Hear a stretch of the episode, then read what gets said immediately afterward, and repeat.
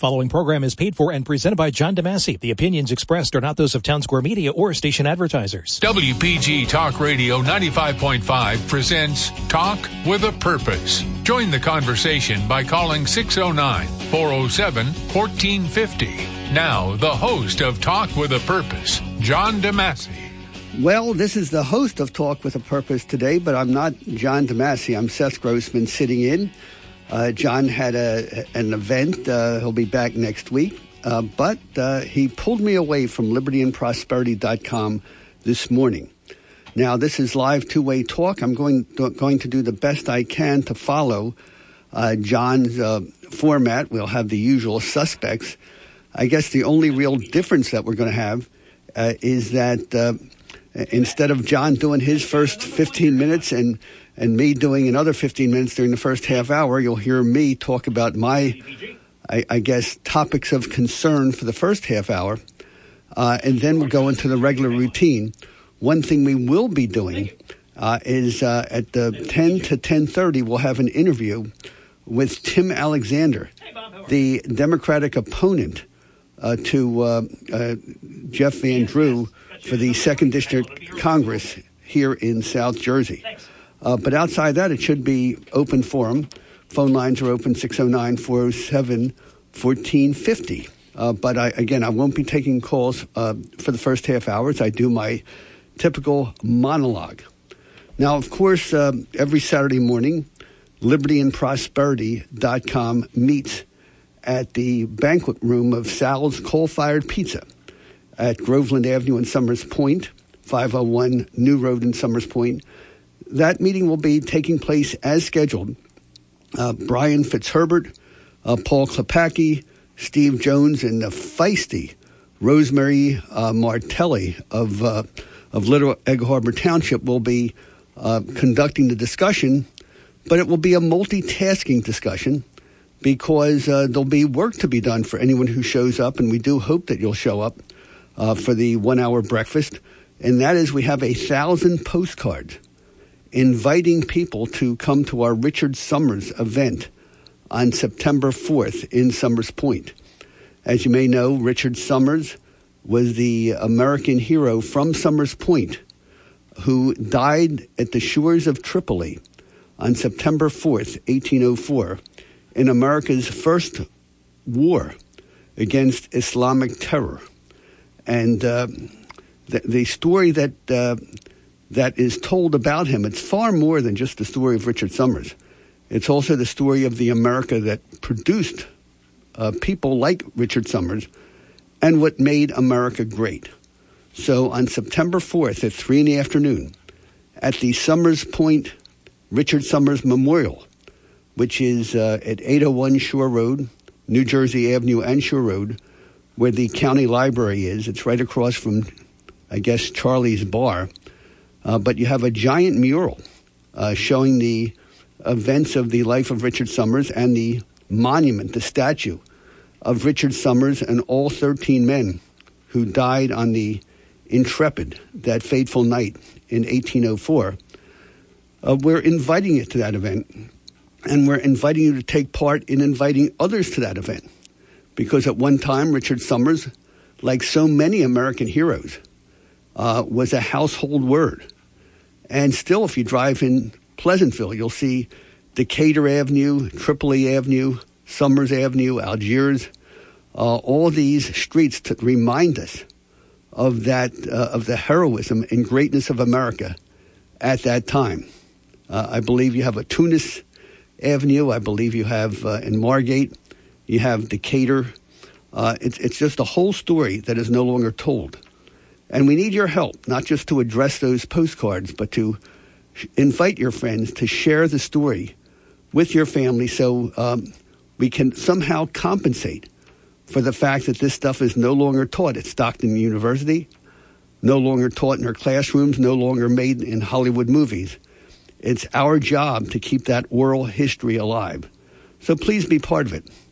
Also, we'll be doing a dramatic reading of the Richard Somers story and so if you'd like to audition for one of those parts, please contact me, Seth Grossman, uh, at uh, the uh, office. I guess you won't remember it if you're in your car. I certainly don't want you to drive your car into a telephone pole writing down a phone number. But look us up online, libertyandprosperity.com. All the contact information is there. And finally, uh, we'd love to have a rendition of the song, our national anthem, and Columbia, the Gem of the Ocean. So if you uh, would like to sing uh, that part of our program, uh, please contact us and audition for that part.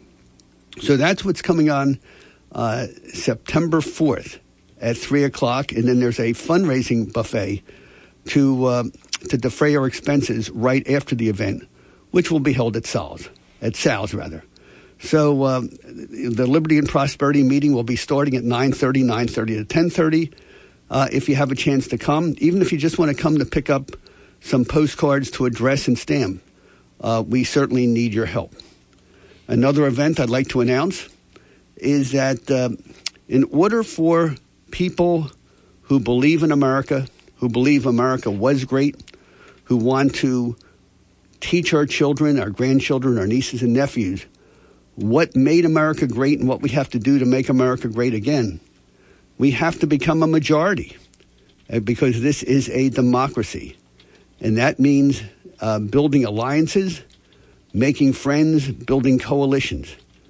And uh, there's a, a, great group that's in the process of doing that. Uh, it's called The Last Stand.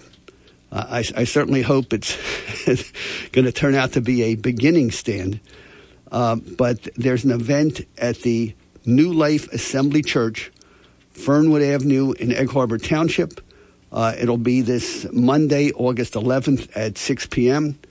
Uh, we need volunteers to be at the Liberty and Prosperity information table at that event. So uh, uh, please contact us to be part of it, as opposed to uh, just bickering and complaining of everything that's going wrong. Phone lines, uh, again, will open up at the bottom of the hour. It's about nine minutes after 9 o'clock here on News Talk 14 well, here at, uh, at, at, at, at 1450 AM, uh, WPG Talk Radio, 95.5 FM, 1450 AM, phone line 609 uh, 407 1450. I guess the, um, the story that attracted my attention most this week was the raw hatred of woke Democrats and the media to anyone who disagrees with them in any way. And uh, if, if you if you log into any um, computer program, I happen to use Microsoft Start.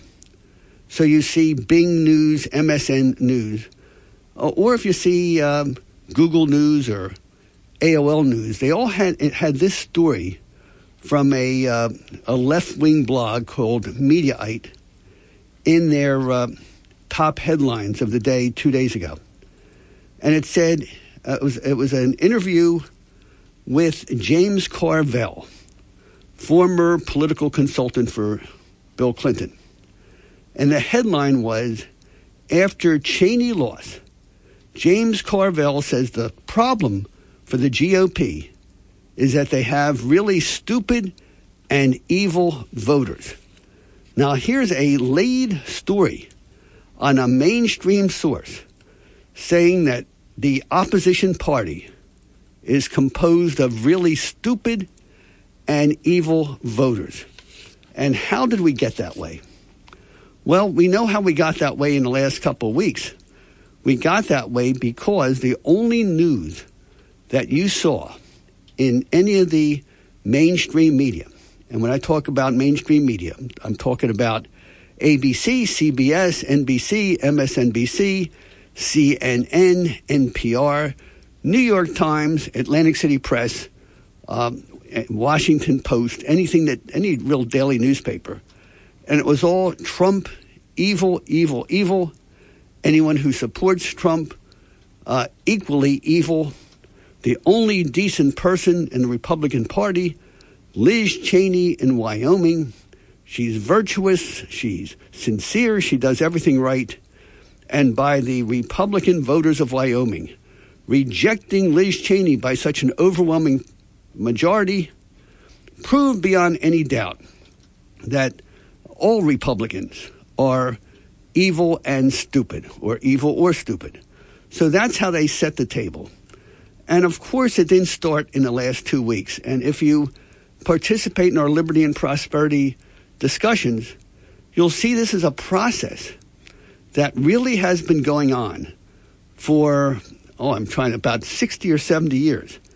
And ironically, we have on our, uh, besides our libertyandprosperity.com website, we have our Liberty and Prosperity Facebook page, Liberty and Prosperity Twitter, Liberty and Prosperity on Gab.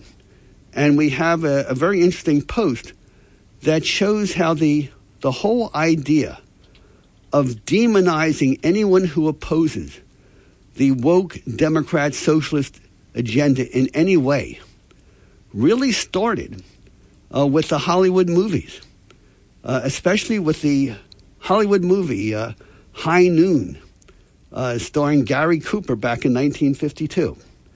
And, and then, it, if, if you, I won't go into all the movies, it's a whole topic for a different discussion. But you'll see something like uh, a movie like Norma Rae with Sally Fields in 1979, Warren Beatty with Bulworth in 1998.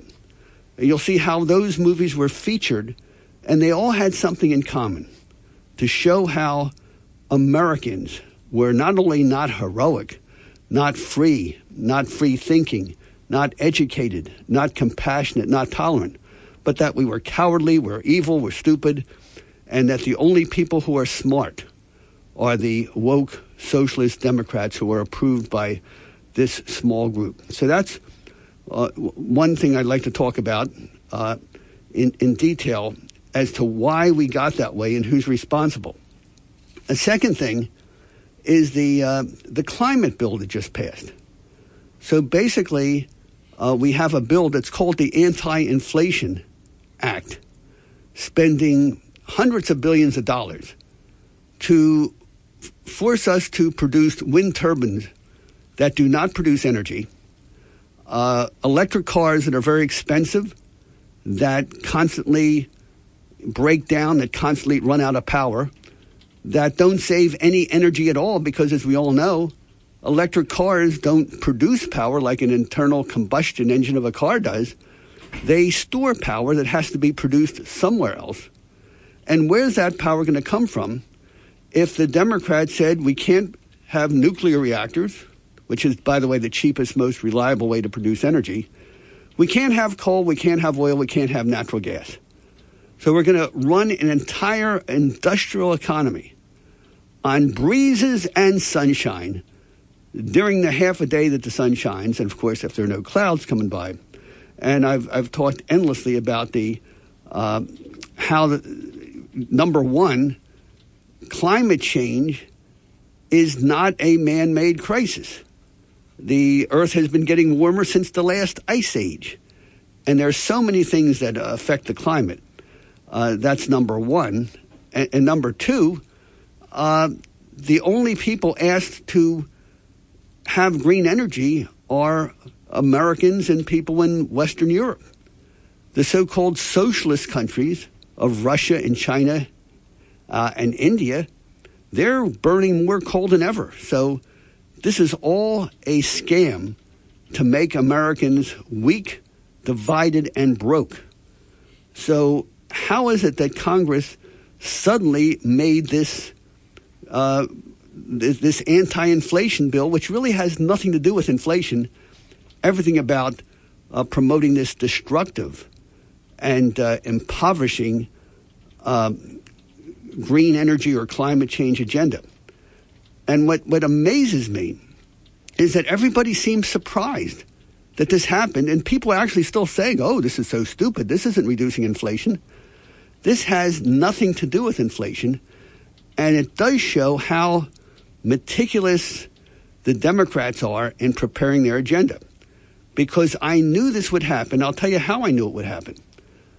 Back about a year and a half ago, uh, I was driving this rental car from uh, Punta Gorda, Florida, you know, through the Everglades to West Palm Beach on the most desolate two lane road that I, I think I've been in my, on in my entire life.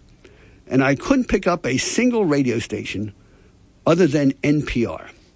So for about 30 or 40 minutes, driving through this godforsaken swamp in the middle of South Florida a year and a half ago, I was listening to the NPR science editor interviewing the science reporter for the New York Times. This is about a year and a half ago. And they were explaining how they were going to pass this legislation that would fundamentally transform uh, America by getting rid of all gasoline, all oil, all coal, all automobiles, all buses, and basically make us dependent on this uh, expensive. Uh, and it doesn't. Even, and it's expensive because it doesn't work. It's really a sham energy, because every time you spend a billion dollars on wind turbines, that don't produce the energy that you need when you need it because green energy cannot be stored. You have to burn fossil fuels anyway. So you're not saving the environment, you're not saving money, you're just creating this engine of corruption. And who in their right mind would be for this? So, anyway, as I'm driving this two lane highway in the middle of the swamp a year and a half ago, the science editor for the New York Times explained exactly how they were going to do it. They said, well, first of all, uh, we know our obstacle is Joe Manchin of West Virginia. So, what we're going to do, we're going to offer Joe Manchin a carrot and a stick. And this is a year and a half ago. And we're going to make it impossible for him to stand in the way. We're going to buy off every group that supports Joe Manchin. We're going to buy off every coal miner in West Virginia if we have to. We're going to buy off the the unions for the coal coal miner workers. Uh, we're going to buy all. You know, we're going to give him every grant he needs politically in West Virginia to survive, and we're also going to destroy him politically if he uh, if he doesn't go along. We're going to show corruption in his. Uh, uh, in his business dealings. We're going to show his conflict of interest uh, with, uh, with, with, with what he has in coal mining interest and his investments. In other words, we're going to do to Joe Manchin what we are doing to Donald Trump. So it, it reminds me of what the drug cartels do. Uh, the Mexican cartels, when they say, uh, when they want something from somebody, they offer them plomo o plata. Plomo means lead. If you don't do what we tell you, we'll shoot you. But if you do follow our instructions, you'll be very rich. The plata means silver. So they basically, this is a year and a half ago, the New York Times reporter explaining in detail how they were going to destroy Joe Manchin if he didn't flip and go with the green agenda, and how they were going to pay him off and all his constituents if he did go along. And then they, they the uh, reporter was saying, well, or the uh, NPR interviewer were going to say, well, how are people going to support something that's going to destroy their lifestyle, make gasoline unaffordable, uh, make it impossible for them to visit friends and do business on their automobile? And the New York Times reporter said, well, it's very simple. We're going to scare everybody for the next year and a half. We're going to take every bad weather, every fire, every flood, every bad storm, and we're going to blame it on climate change. And in particular, we're going to show how climate change is hurting most Democrat constituents, such as women, such as blacks, such as minorities. And, they, and, and basically, the New York Times reporter said, it's going to take us a year and a half, but there's no doubt in my mind that uh, within a year and a half, we will see this radical leftist climate change agenda again by uh, making Joe Manchin an offer he couldn't refuse, great wealth and prestige if he goes along, total political destruction, and possibly even criminal investigations if he didn't go along, and scaring women, blacks, minorities, um, and everybody into thinking that if we don't uh, flush this $400 billion down a toilet on the green energy, we will be uh, causing fires and floods and hurricanes and tornadoes and every piece of bad weather will be uh, blamed on whoever opposes us. Anyway, it's 22 minutes after 9 o'clock, here on WPG Talk Radio, 95.5 FM, uh, 1450 AM. So that's the, uh, the basic uh, uh, issues on my mind, which if I were uh, John DeMasi, I probably would bring up those issues. And now I'm going to say, let's go to Seth Grossman to get a liberty and prosperity view of, of these issues. And what I do is I, um, something that we've been talking about for months at libertyandprosperity.com, and that is who is driving this? Who is driving this agenda? Why is it um, so necessary to open up our borders and let in all these immigrants? Why is it so necessary to ram through these climate bills that weaken and destroy us? Why is it necessary to have this barrage of hate? It's not enough to say in American politics anymore, oh, you're mistaken. If you knew the facts, you'd be correct. Um, let's talk about this. This is what Americans did for 400 years. But no, if somebody disagrees with you, you're evil, you're selfish, you're racist. I have to destroy you. Uh, that is what's tearing this country apart. So, who is driving all that? And there's a very pretty simple ex- explanation for this, uh, which nobody wants to talk about, and it's communist. But you can't even talk about who communists are or what they do without defining the terms. If I would go into Stockton University today, uh, the idiot professors would say, Grossman, you and your people are so ignorant. You know what a communist is? A communist is someone who believes in that the government owns everything.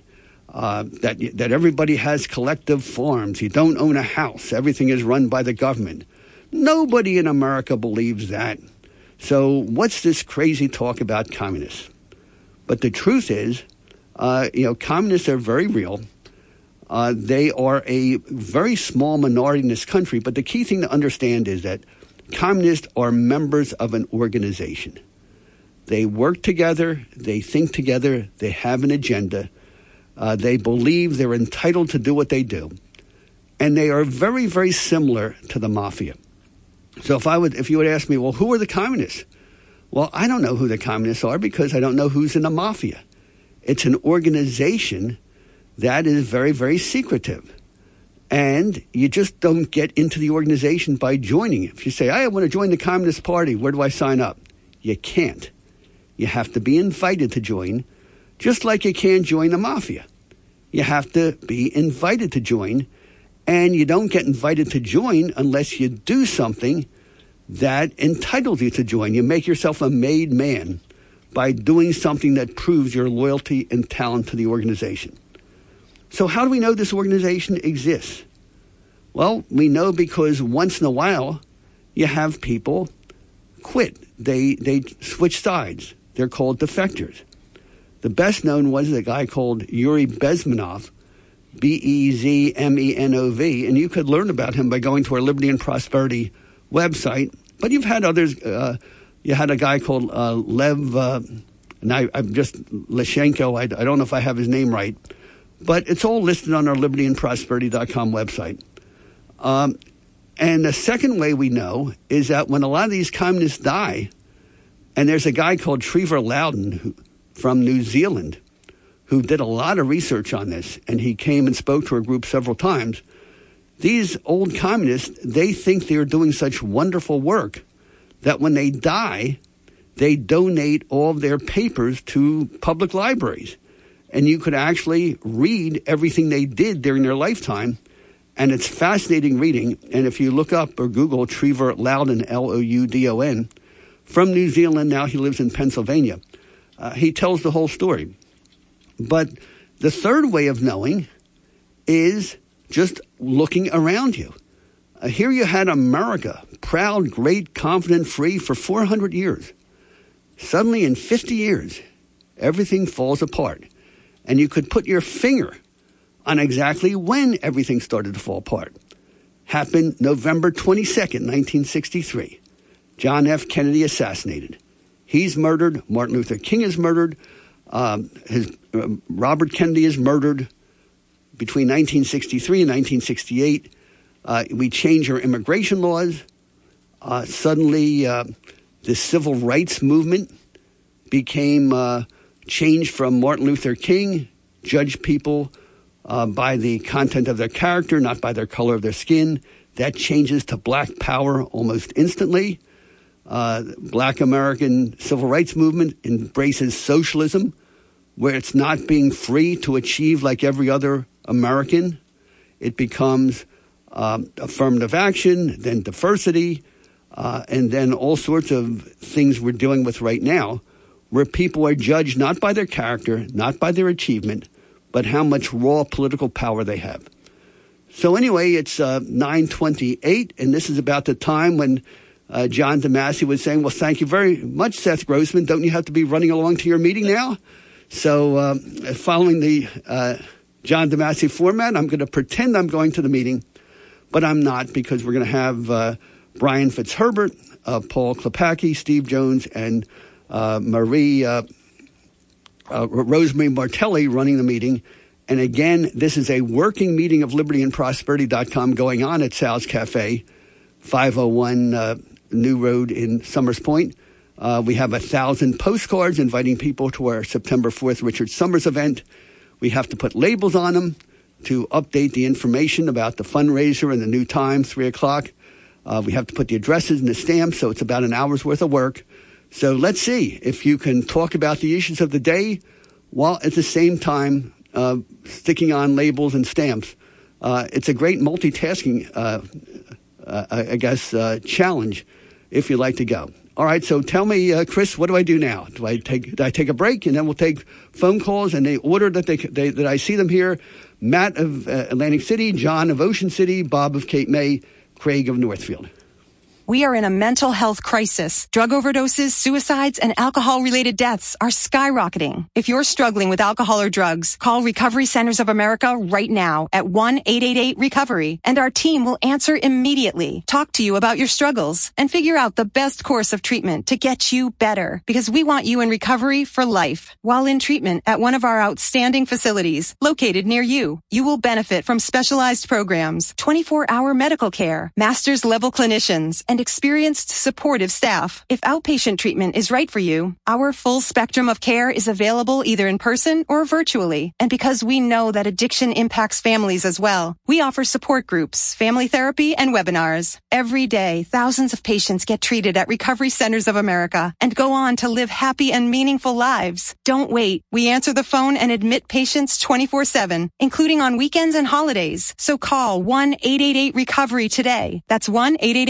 1-888-RECOVERY. The Bernie Friedenberg World War II Memorial will be unveiled in Atlantic City sometime in the near future. The memorial will be located in O'Donnell Park in Atlantic City, in close proximity to both the World War I Memorial and Stockton University. Bernie Friedenberg, a Silver Star recipient for his heroism on Omaha Beach on D-Day, will be honored with this memorial. In fact, the memorial will be unveiled on D-Day, June 6, 2023. Donations for this worthwhile cause are now being accepted. For more information or to donate, contact Bernie Friedenberg World War II Memorial, P.O. Box 652, Brigantine, New Jersey 08203. Or you can donate online at Bernie Friedenberg World War II Memorial.com. Oh, is this my cue? This is Seth Grossman sitting in for John DeMasi here on WBP, WPG Talk Radio 95.5. This is uh, Talk with a Purpose. Lines are open 609 407 1450. And the first call is Matt of Atlantic City. Matt, you there? Yeah, good, good morning, Seth. How are you? Doing fine. Little nervous, but doing okay. fine. I could doing a 15 minute shtick is very easy. Doing a three hour show, uh, not so much. Go ahead. I get it. You're you're doing fine. Hey, listen. Uh, I was going to talk about something else, but you, your opening monologue uh, jogged my memory here a little bit. Now, you said about electric cars, okay? Yes. Now, if your car right now, um, you, you drive a gas automobile, I, I would imagine, right? Yep. Right. If you break down on the side of the road, what comes to get you? Tow truck.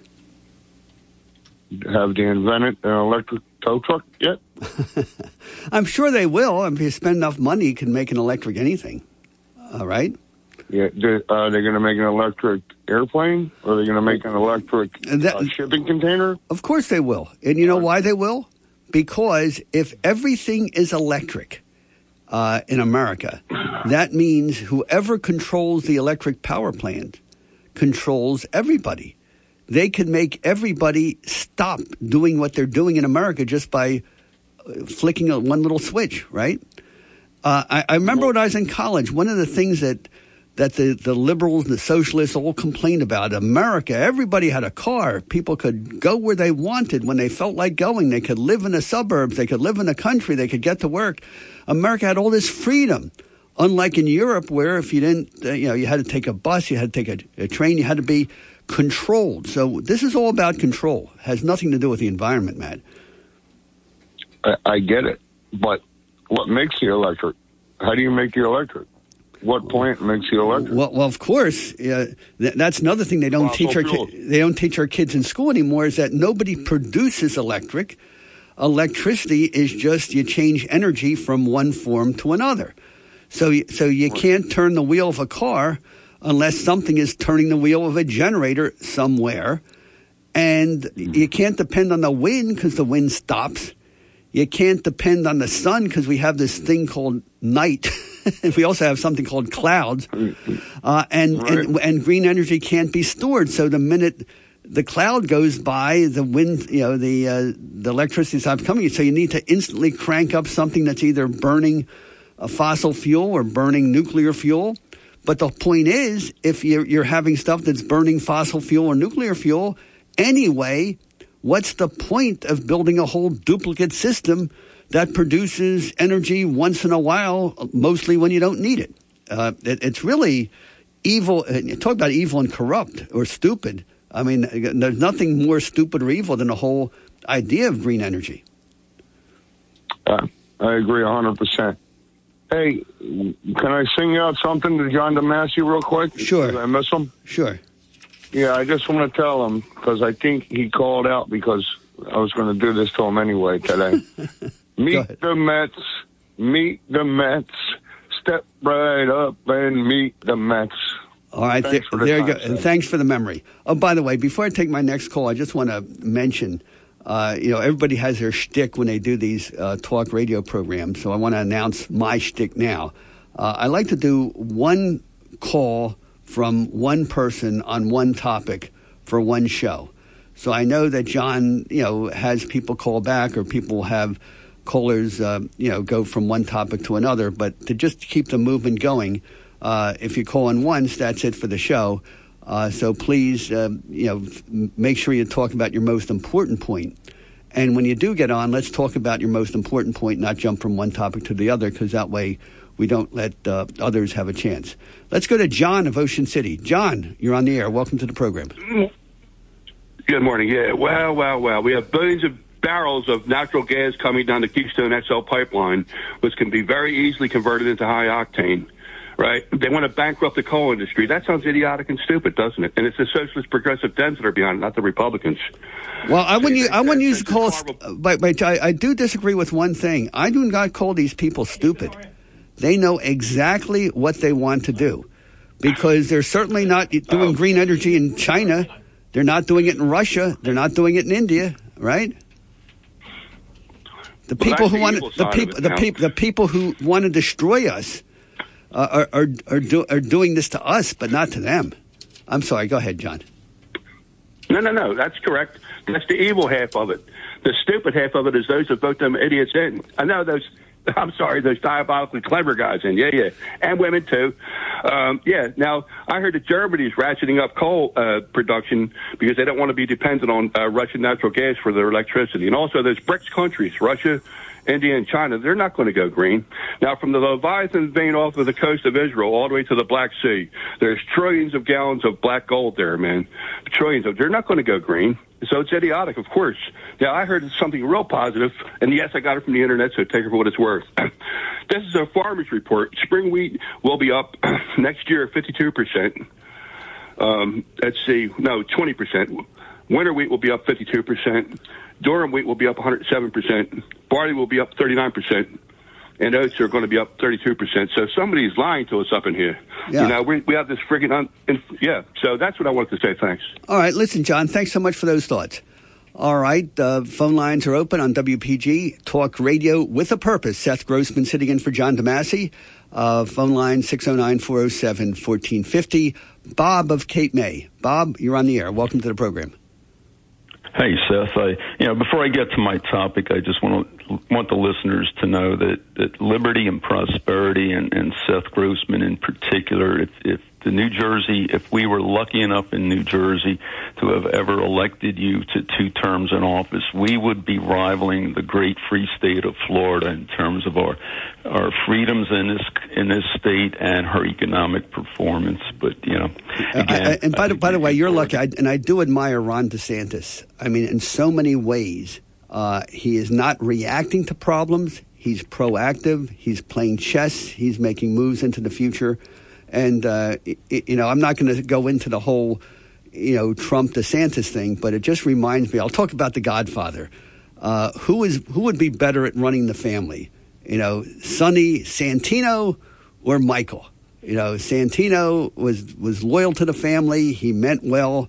Uh, he was smart. He had good street sense, but he just was impulsive. He didn't think things through, and he ended up getting himself and a bunch of people in the family killed as opposed to Michael Corleone, who, uh, and I hate to, to use that analogy of the, you know, the godfather to politics, but a lot of people said the dynamics of politics. Uh, if you want to know about politics, you know, read The Godfather, see the movies. And, and, and that's what you're lucky in, in Florida. You have a guy who, uh, who not just wants to do the right thing, but he's systematic and he attracts the best and brightest people. And he attracts people who, who'll tell him – he's wrong if he's wrong. So that's what I admire about your governor. So uh, you, I'll just keep quiet because I think I'm already in trouble with some members of my group, but I just couldn't resist, Bob. Uh, completely correct, Seth. Uh, you know, the, the the issue that I want to bring up really deals with Governor DeSantis and, and former President Trump, and and the, the the real problem that we're confronting, Seth, it, it's you can see it in this election cycle, is that we we the, the establishment Republican Party in in the form of Mitch McConnell and Kevin McCarthy, they would rather we lose or or just have a slight win in these midterm elections. Uh, they don't really care if they win a senate or not. They just want to stay in power. And and you know, Seth, we locally we, we've seen the same thing here in your campaigns. I've I have seen the the Republican establishment in New Jersey undermine your campaigns, your various campaigns. Uh, you, you, you know exactly what I'm talking about here, and and you know they we we should be having a wave election, no doubt about it but Republican candidates, particularly the troublesome ones for McConnell, like Blake Masters, like J.D. Vance, uh, like Joe Kent in, out in Washington State, they would rather not deal with with thorns in their sides. You know, the, the, yeah. the, you, you, the fundraising is we're losing the fundraising by five to one, eight to one, fifteen to one, and you know again we we they do not want to nationalize this campaign like like Newt Gingrich did in 1994. There is so much to run on. The Democrat Party is the party of open borders, the party of of going easy on crime. Soros DAs, where are, their stealing is now permissible. Assault in these big cities is permissible. Uh, you know, there there is so much we can run on. Again, uh, you know that that you know the the open borders. You know, again, it's undermining this country to the benefit of of corporate interest, corporate interest, the, as I said, the Uniparty, and to most of all to the CCP, the Communist Party of China, and and just as you mentioned, you know, going with green energy, we're, we will be totally dependent on the communist Chinese for our green for, for our, our green energy, which do, which doesn't even produce panels. anything. Uh, and Bob, I just one thing I, I want to add, and, and the Democrats aren't stupid either, and there's no doubt in my mind that the the Democrats know that they have really beat up Trump so bad during the past five years that they basically turned him into kryptonite for maybe 50 to 55 percent of the country.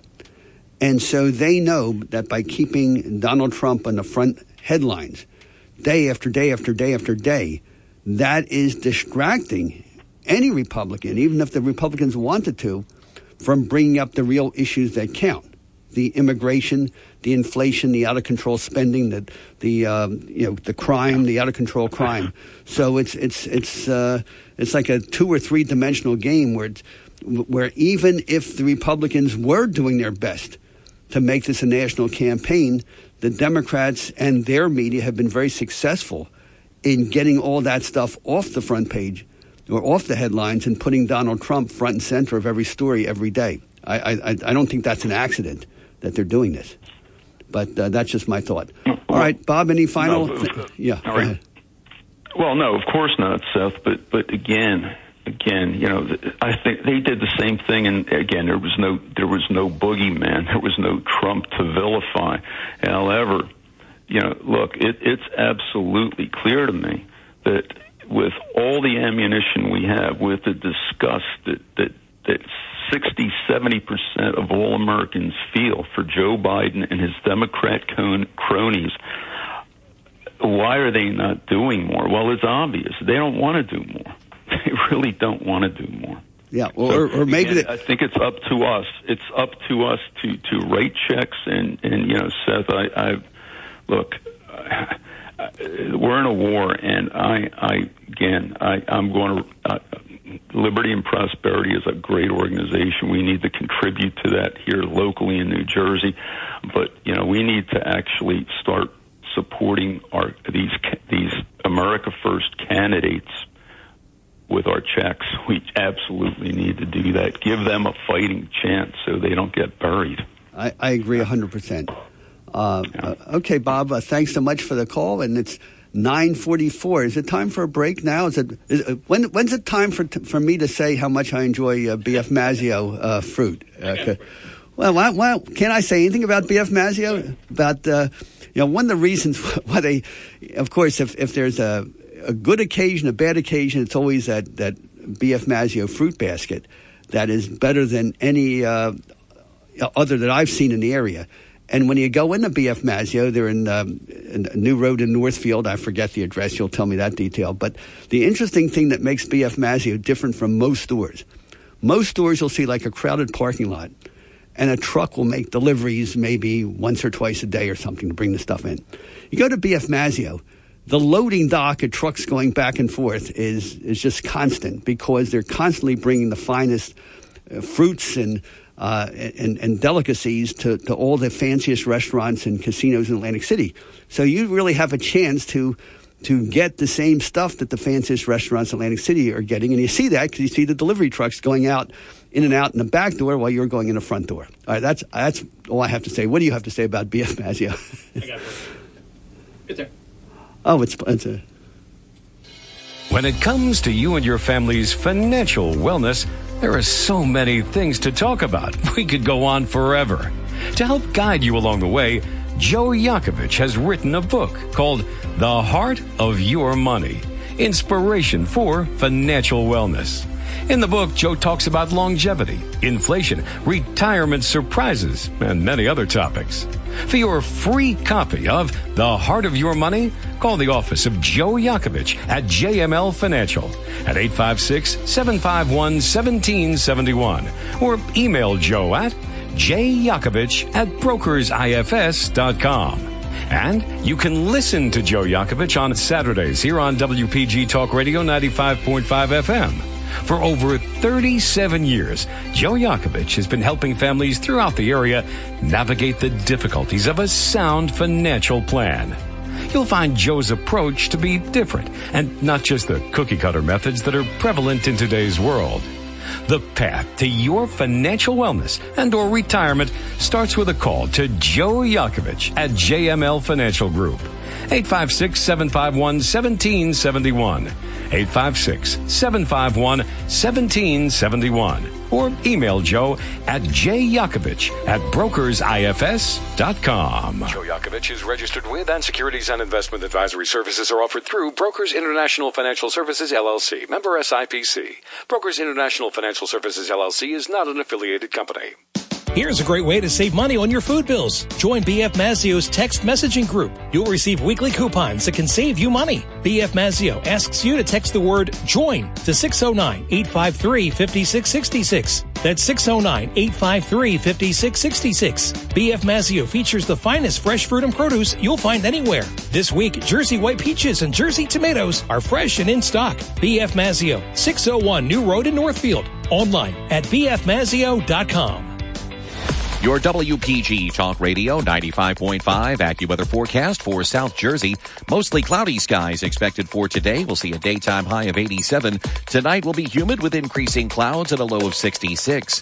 Tomorrow will be humid with times of clouds and sun. Tomorrow's high 84. Tomorrow night overcast, couple of showers and a thunderstorm, humid with a low of 68. Mostly cloudy Monday, humid, couple of thunderstorms and a high of 80. I'm AccuWeather's Drew Shannon on WPG Talk Radio 95.5. And this is Seth Grossman sitting in for John DeMasi on WPG Talk Radio uh, 95.5 FM. Phone lines open uh, 609 407 1450. This is Talk with a Purpose without John DeMasi. Uh, let's go to Craig of Northfield. Welcome to the program.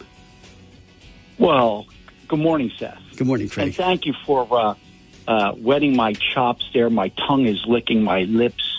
Yeah, got my fangs hanging out, as you mentioned, Michael Corleone. As an Italian, I like to follow up on that little little last statement on, on that. Okay. But uh, the reason I called was, Seth, was Steele dossier, the Mueller case, impeachment one, impeachment two, okay, and then we had the leader of the Senate, Mitch McConnell, being si- silent. So you know, I'm listening to you about Donald J. Trump, and, and, and you know, we had a raid the other day, and you know, uh, and and I'm listening to you uh, compare him to uh, the the roughneck to Michael Corleone.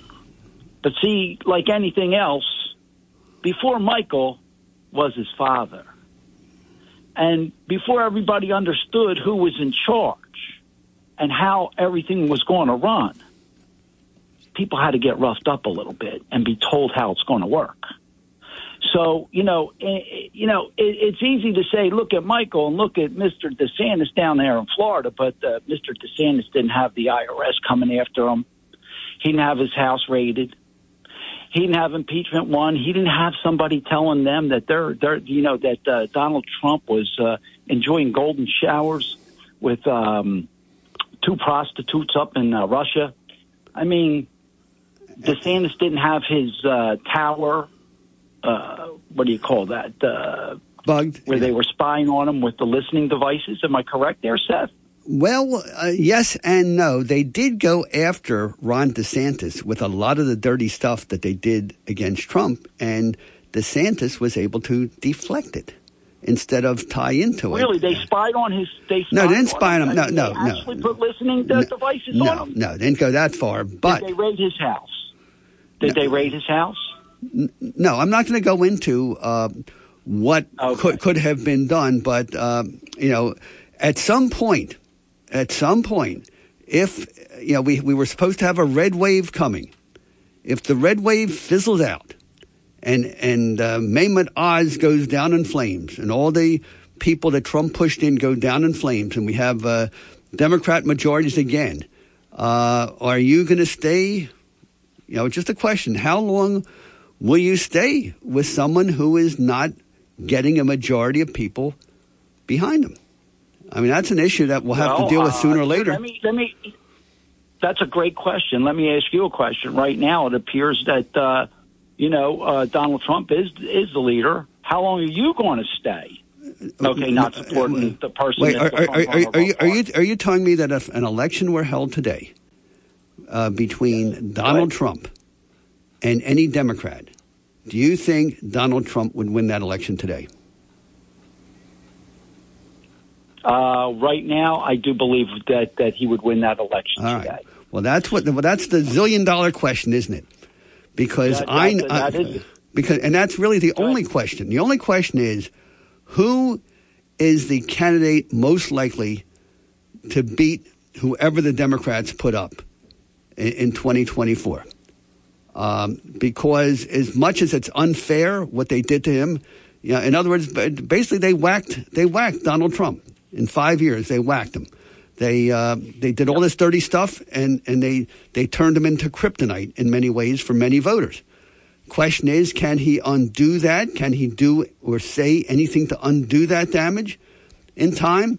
That's the zillion dollar question. Now, now, obviously, if Donald Trump is a nominee, I'm going to support him any way I can because obviously he'd be better than any Democrat. But uh, is is he the best one, or can he be the best one? And that's a question we have to have some honest conversation with each other.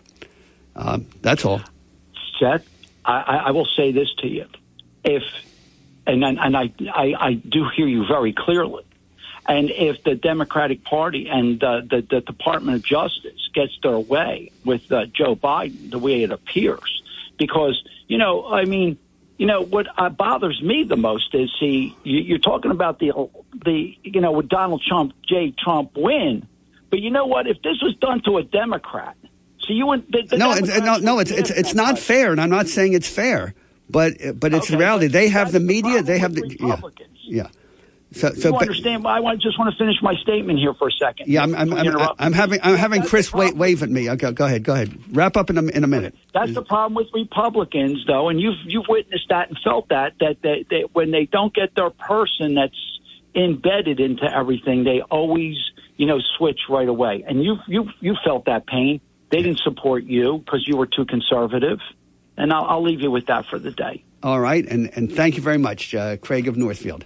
All right, Chris, do we break now? Or okay, we'll be, and then we have about two minutes to come back uh, for one more call, and that's David of California who's next when we come back. Go ahead. If you're interested in driving one of the finest automobiles on the market today, then you'll want to check out all of the fabulous new and pre-owned Lexus at Lexus of Atlantic City. Lexus of Atlantic City, 3169 Fire Road in EHT. Driving a Lexus is like no other vehicle on the market. Test drive one for yourself at Lexus of Atlantic City. Whether it's new or pre-owned, you'll be more than satisfied. In fact, Lexus is consistently number one when it comes to customer satisfaction. Visit Lexus of Atlantic City, 3169 Fire Road in EHT. Or you can check out their outstanding selection of new, pre-owned, and L-certified pre-owned vehicles on their website, lexusofatlanticcity.com. That's lexusofatlanticcity.com.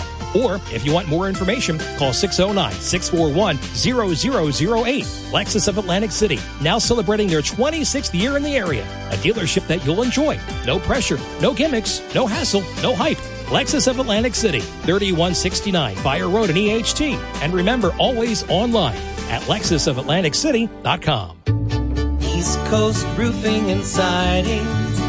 Hi, I'm Larry Styler. And I'm Sean Styler. In our ever changing economy, we certainly understand the need for homeowners to watch their spending. But your home is not a place to cut corners. When you're in need of roofing, siding, or windows, place your trust in East Coast for our certified services and installations. Our GAF Master Elite Contractor status provides assurance that you're dealing with a reputable company that can provide you quality roofing products and lifetime warranties. Our CertainTeed five star contractor status ensures you'll get the professional siding job that you deserve.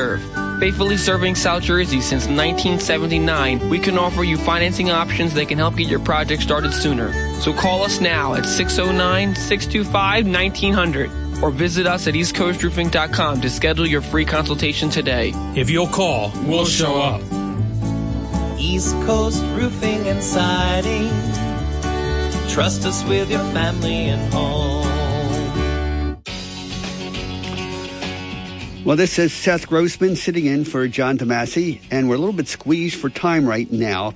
Just want to announce that the Last Stand uh, coalition of various conservative groups trying to build a majority will be at the uh, New Life Assembly Church, Fernwood Drive, Egg Harbor Township, Monday from 6 o'clock to 8.30. Liberty and Prosperity will have a table at that event. If you want to help us staff that table, please contact me or the organization uh, through the, our website. Uh, then at 10 o'clock, uh, just a few minutes, we're going to be having uh, uh, an interview with Tim Alexander, the Democrat candidate for Congress, running against Jeff Van Drew in the second district that includes most of South Jersey. Now let's get to David of California. Welcome to the program. Oh yeah, how are you, Seth? Um, your Liberty and Prosperity Group. Are, are you tied to uh, uh, what was it? There's a Koch uh, group. Oh, the Koch brothers. No, that's that's uh, Yeah. uh, that's Americans for Yeah. Prosperity. Now I, we tried to get money from him for ten years, didn't get a dime. Yeah, he is a cheap bastard, and you know he wants everybody else to pay for him. Uh, if you're familiar with the Kochs, they uh, they're huge into mining. They're huge into. Can you talk about products. issues, David? David, talk about issues instead of bashing personalities. I mean, I know that's what Well, Democrats like to do. polluters, Polluters are a real problem in America. I like me, like me. I'm I'm breathing right now, and I'm breathing out carbon dioxide. Does that make me a polluter? So, do you take personal responsibility for putting cancer in uh, into uh, Americans? No, no, you no. carbon, di- to- carbon to- dioxide does not cause cancer. Uh, carbon dioxide Yeah, is, and- is a and how life giving gas that plants, green plants need carbon dioxide to live. Try again, David. benzene into paper products? We've had laws against that. For, yeah, Nixon, carpets. yeah, Nixon made all that stuff illegal with the EPA in 1972. Right now, the war is against carbon dioxide, a greenhouse gas that I am breathing out right now as I speak with you. You're such a liar. You, I mean, what kind of a lie? you, you're you're putting, you're pretending that Ne- cancer clusters are not a problem in America.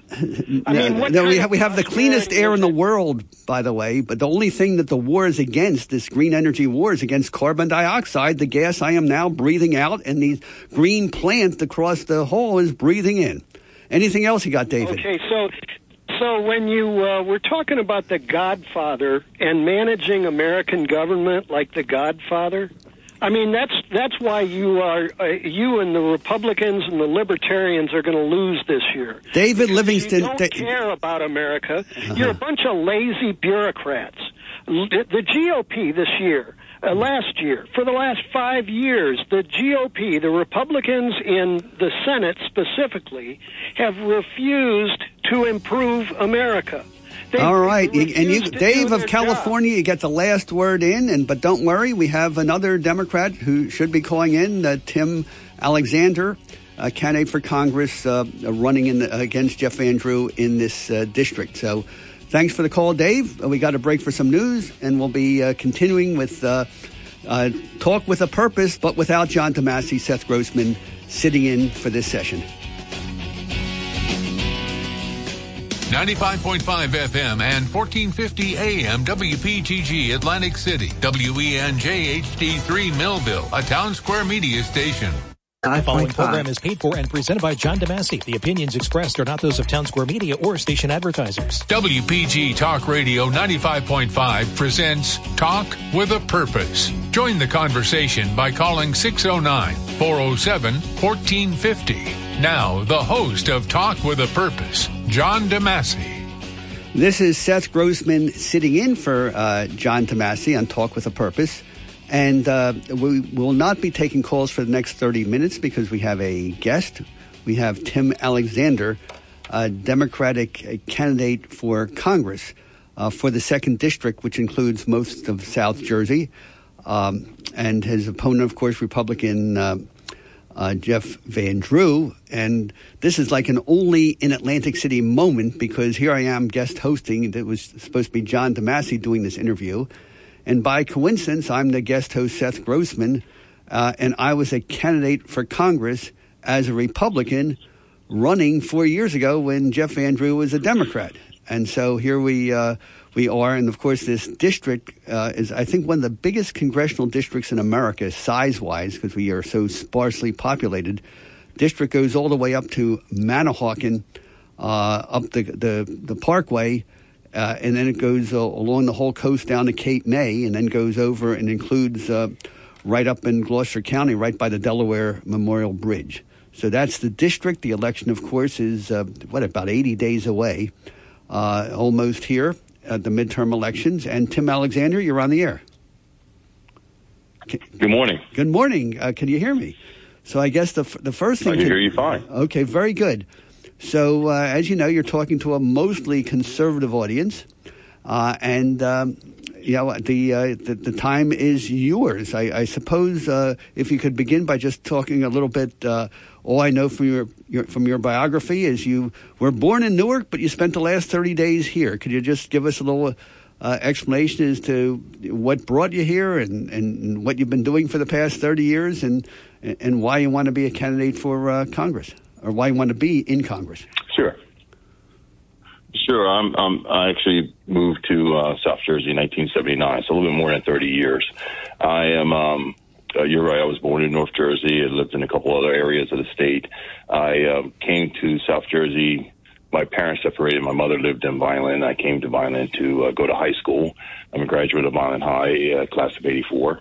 And uh, a couple of years after that, I met and married my wife, and we've lived in um, various parts of CD2 um, the most part, most of which was have been in Galloway Township for, ooh, I guess, uh, close to 30 years, where we raised our um, our three children. They're all adults now, and um, you know that's that's pretty much how I ended up in this, this area.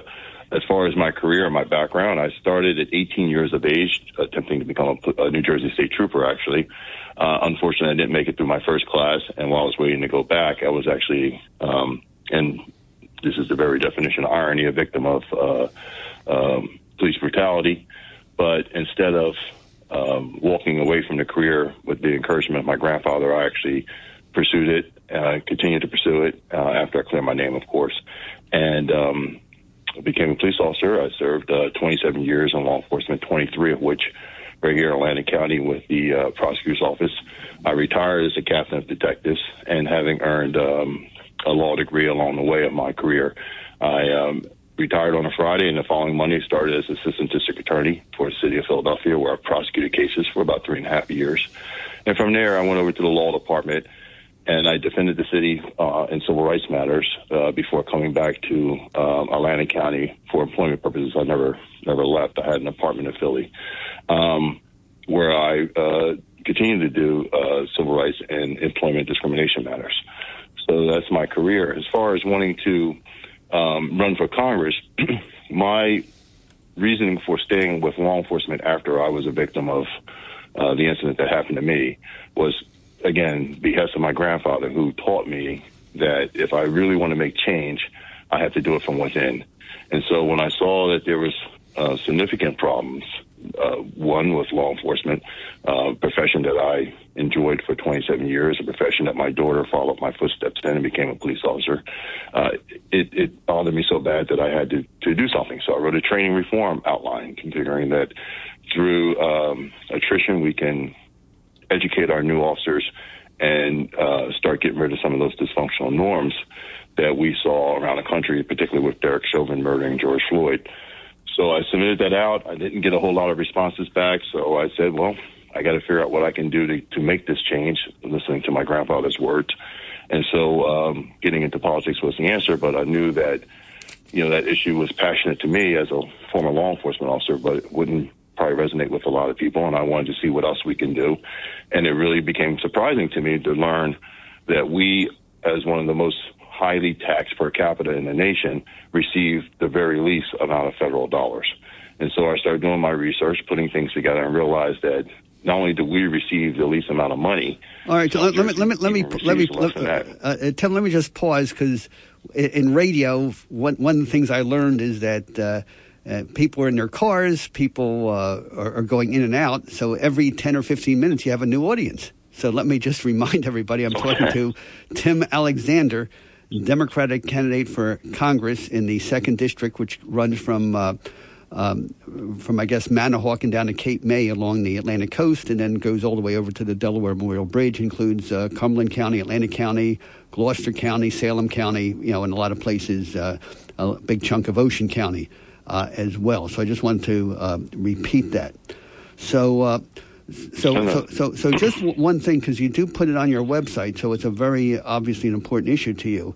Uh, how old were you when you had that incident with the police that, in, in, a way, you say changed your life?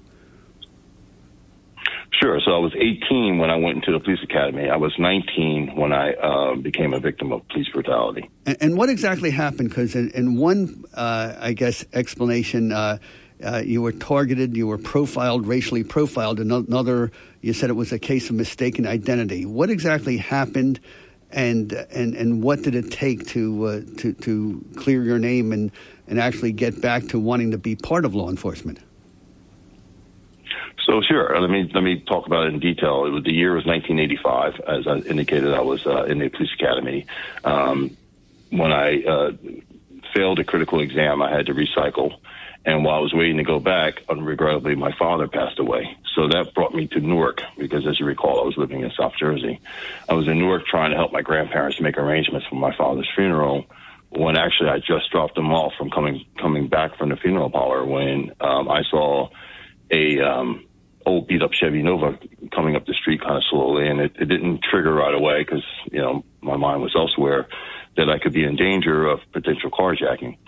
Nevertheless, I um, by the time I started the engine to, to head home, um, the car kind of had me not blocked in, but they were they were stopped looking past me into um, a housing project um, across the street from where my grandparents live, and so I kind of blew the horn like, hey, you know, I got to get out. And with that, uh, three gentlemen, um, again, these guys were undercover, beards, bandanas, the whole nine yards. Um, one of them had a gun in his hand. So when I got out of the car and I saw that, I put my car in reverse. As I was backing up, the one with the gun shot, and the bullet missed me, went to the back seat of the car.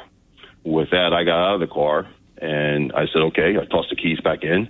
I even told them, I said, there's a hundred dollars in the visor. You guys have a nice day. As I was walking back to my grandparents' home, and uh, one of them said, "Well, we're taking you too." And as you can imagine, the fight was on. Uh, I lost, and they um, they arrested me. And, and you want to hear something crazy? They charged me with aggravated assault on a police officer. so uh, I, uh, as my family like to say, I, I beat up their fists with my face. But nevertheless, um, uh, I uh, was arrested and charged.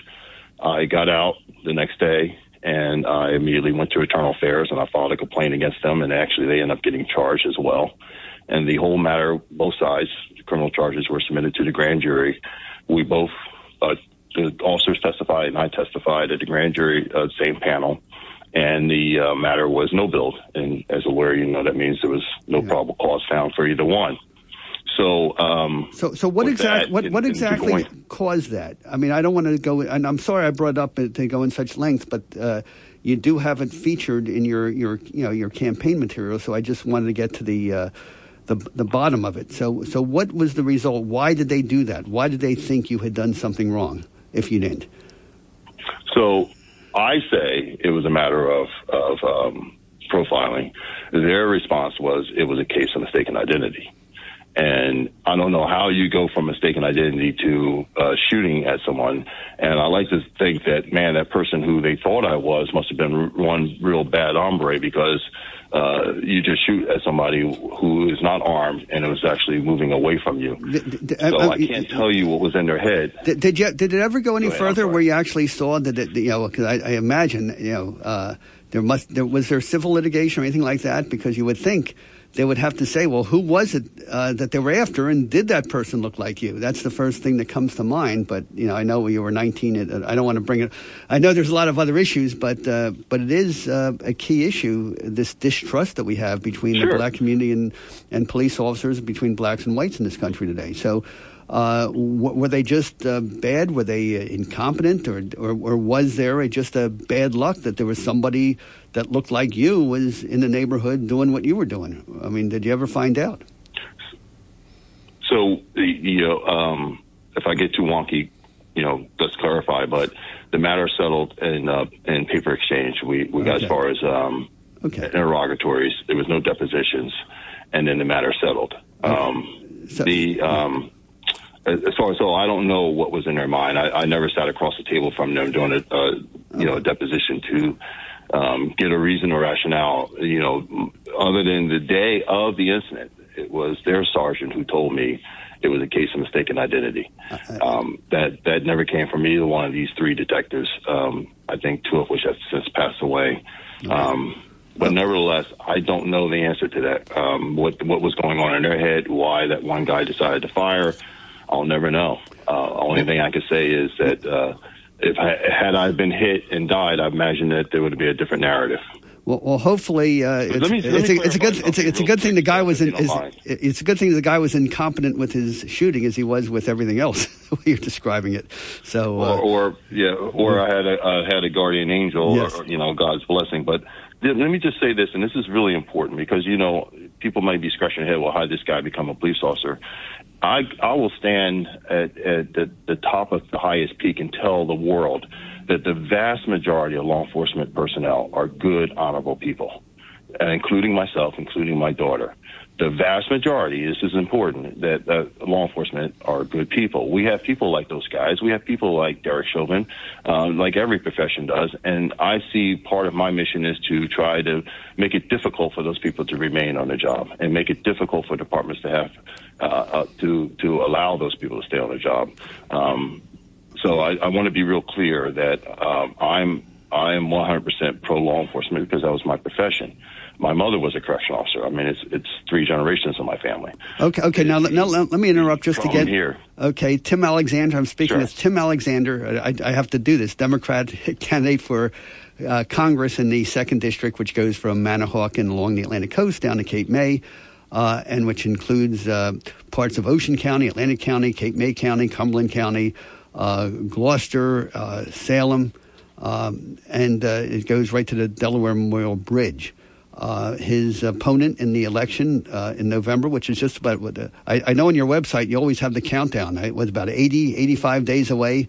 Um, is, is Jeff Yeah, Van Drew, 81, somewhere in there, the yeah. the, uh, the Republican incumbent?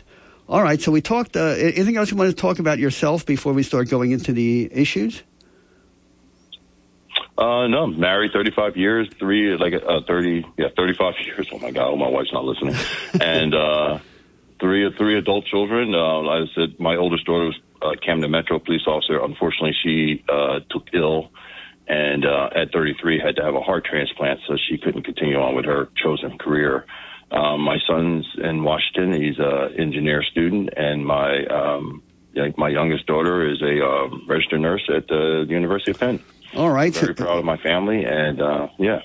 All right, so we spent uh, we have a half hour interview, so we spent uh, the first half, of course, talking about you as a person, you as an individual. Uh, now let's talk about the issues. And again, I'm going from your Facebook page and website.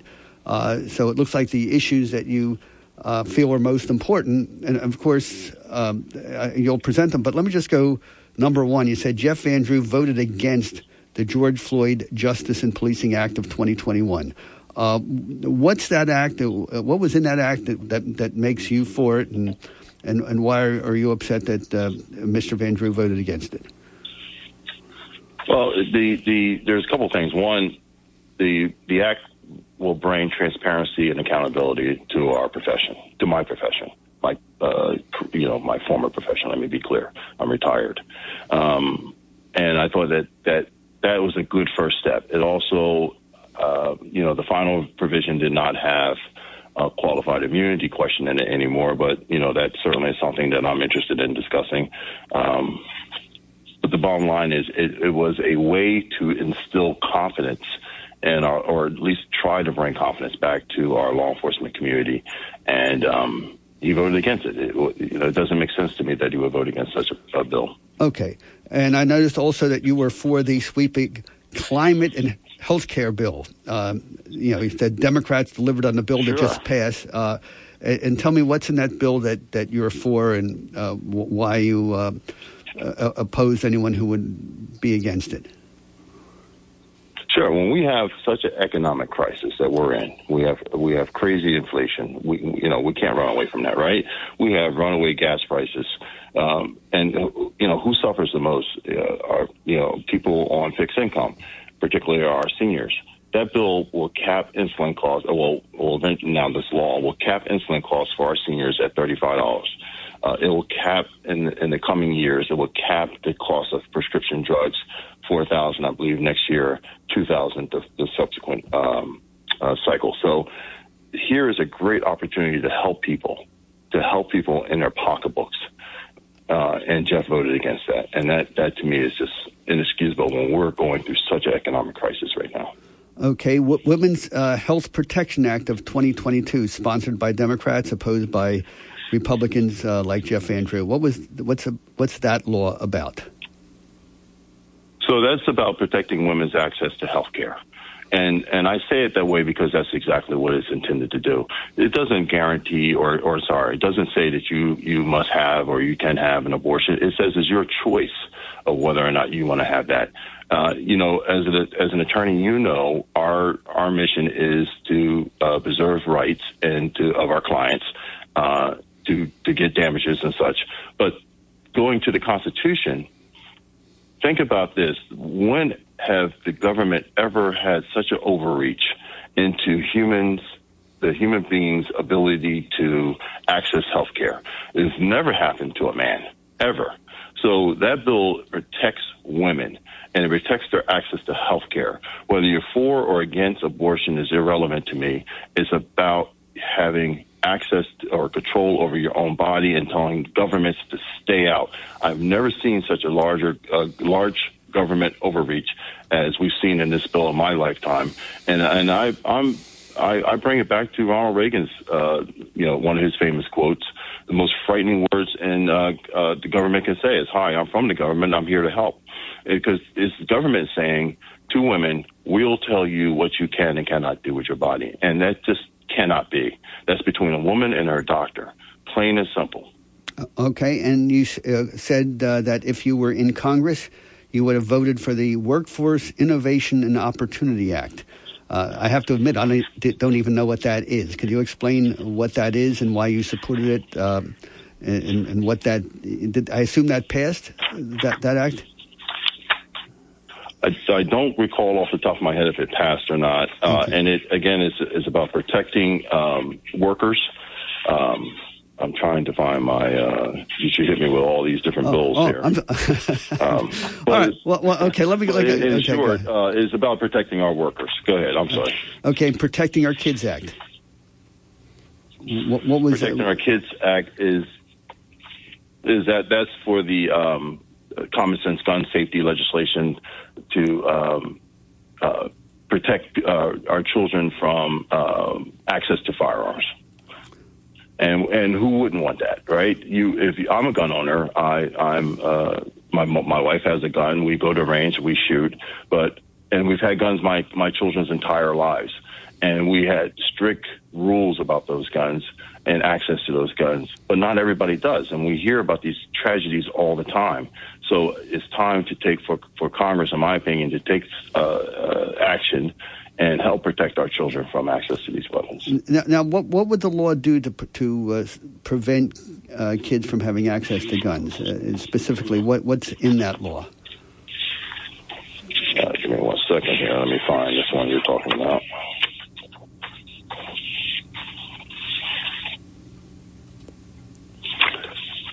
I can't put my finger on it, but I believe what what the, the premise of the law does is that it, it makes it criminal for you to leave guns or have guns accessible to children. I see. Um, and all right, so let me. Um, the bill makes various changes to federal firearm laws, establishing new criminal offenses, and expanding the types of weapons and devices that are subject to regulation.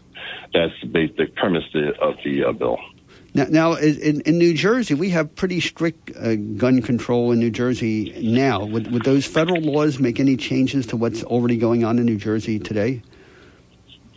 No, and that uh, I'll say this a million times. We have some of the best uh, firearms regulations in the state, and um, I believe that New Jersey could be the model for the rest of the country we we are we are very conscientious of firearm safety. We also don't want illegal guns. Our effort is to remove illegal guns from the street streets. As a former homicide detective, I could tell you the effects of assault weapon on the human body. I'm fortunate enough to have never happened to see one on a child, uh, and I hope I never do. But I could tell you that it, it totally mutilates the, the, the human being, a human being. So in New Jersey, we've outlawed those weapons. But unfortunately, because other states have uh, allowed those weapons, they still come into our our uh, state as illegal weapons. Our job should always be to remove illegal weapons from the streets. And by the way, a 223 round, which is shot from AR-15, will go through standard issue police uh, vest. So again, another reason why I'm totally opposed to those those uh, type of weapons on our streets. All right. Now uh, we it's now uh, 25 after.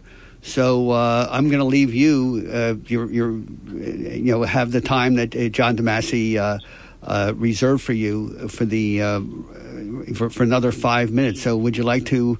Instead of me interrupting you all the time, by the way, let me just repeat. I'm speaking with Tim Alexander, the Democratic Party nominee for Congress, the House of Representatives, for New Jersey District Number Two, which uh, goes from Manahawkin uh, up in the Parkway by uh, exit 63 down to zero, exit zero in Cape May along the Atlantic coast, goes west to the Delaware River by the uh, uh, Delaware River and uh, includes Atlantic and Ocean and Cape May County, Gloucester, Cumberland, and Salem counties. And his opponent is Republican Congressman Jeff Van Drew. So uh, I, I stole a minute of your time. So there's four minutes to conclude. Use that time as you will. Tim Alexander. Sure. So um, one of the things we didn't talk about in detail is my economic plan, and that's one of the most uh, impor- important and pressing things: economic development for our district. As I was saying earlier, we are one of the heaviest taxed in the, in the nation, but we receive the, the very least amount of money uh, from federal government, and I want to change that, particularly through the DOT funding, to bring more money back to our state to actually work for our communities one of the things I'll say, the reason why I'm on your show or, or John's show is because everything I propose for our economic development plan uh, is for everybody. It's for Republicans, it's for Democrats, it's for unaffiliated. I don't care who you are, what you, what you stand for. It's about rebuilding our district, bringing economic opportunity through uh, bringing that, those infrastructure dollars to bear here. A report came out a week and a half ago that showed that we receive uh, a small amount of money. In fact, Cape May County received the least amount, and that can't be anymore we we and by the way, when money does come to our state, it doesn't come to South Jersey. So I see my job as bringing home our tax dollars, not increasing, not ever agreeing to increase a tax on people making uh, under four hundred thousand dollars a year, and and I take that seriously. I will I will fight tooth and nail to bring our share of funds here and make sure they stay here. I'm willing to work with our uh, legislative district teams, LD1, LD2 um, and make sure LD7, I believe, is part of our, our uh, crew, to make sure that they get the resources they need to get projects going, to expand our airport, to, to dredge our ports, uh, particularly over in Salem County, to uh, bring uh, environmental friendly buses to our district, and, and by the way, be the pilot where we can employ a lot of people in good paying jobs, union jobs, jobs with benefits and pensions. Same thing with that port idea that we have uh, over in Salem County. It's going to allow a company to come in and manufacture um, uh, wind turbine motor heads, more jobs, union jobs. I went to the Carpenter facility, looked at the wind turbine um, uh, training that they're putting together, the construction of that. So these are great opportunities for our district. And quite honestly, that is what I believe a, a, member of Congress should be doing every single day, not voting no to people or, or, sorry, to things that will help people in an economic crisis, not voting no to keep our, our children safe, not voting no to um, uh, um, help our seniors with respect to the costs of uh, insulin and Medicare, a prescription that is. So, there, uh, you know, silly things. Voting no to allow Finland and Sweden to join NATO. Uh, none of that stuff makes sense to me. None of that stuff is is uh, moving the needle for us in South Jersey. If you're not interested in in seeing a better South Jersey, then I'm not your guy. But if you are, then 100% you should be supporting me because everything I do from this point forward is going to be about bringing the bacon home to South Jersey, plain and simple. All right, Tim Alexander, candidate candidate for uh, for Congress, and you have about 45 seconds. That if you've persuaded uh, some of our listeners to want to help you, how would they reach you? How would they help you? Uh, any uh, contact information you'd like to give off the, on the air? Sure. Please go to my website, timalexanderforcongress.com. Volunteer, donate. We can't do this. Uh, you know, my opponent has big money. We're we're doing this on a grassroots effort. We're we're not bringing in corporate uh, dollars. We are we are 100 percent. Well, not 100 percent. The majority of my uh, donations have been from individuals, with a little bit from from unions. Um, so the reality here is that we are doing a grassroots effort against this machine. We need help. We need help to get this done, and you help me get in office. I will. I pledge now, and I've, I've pledged before. My job is to help South Jersey become a shining example for the rest of the country to follow. Tim Alexander, thank you very much. And now I'm going to uh, just advise our listeners uh, that if they want to call in, 609 407 1450, we'll take a break and then we'll have open phone lines. We are in a mental health crisis. Drug overdoses, suicides, and alcohol related deaths are skyrocketing. If you're struggling with alcohol or drugs, call Recovery Centers of America right now at 1-888-RECOVERY and our team will answer immediately, talk to you about your struggles, and figure out the best course of treatment to get you better because we want you in recovery for life. While in treatment at one of our outstanding facilities located near you, you will benefit from specialized programs, 24 hour medical care, master's level clinicians, and experienced supportive staff. If outpatient treatment is right for you, our full spectrum of care is available either in person or virtually. And because we know that addiction impacts families as well, we offer support groups, family therapy, and webinars. Every day, thousands of patients get treated at Recovery Centers of America and go on to live happy and meaningful lives. Don't wait. We answer the phone and admit patients 24-7, including on weekends and holidays. So call 1-888-RECOVERY today. That's 1-888-RECOVERY.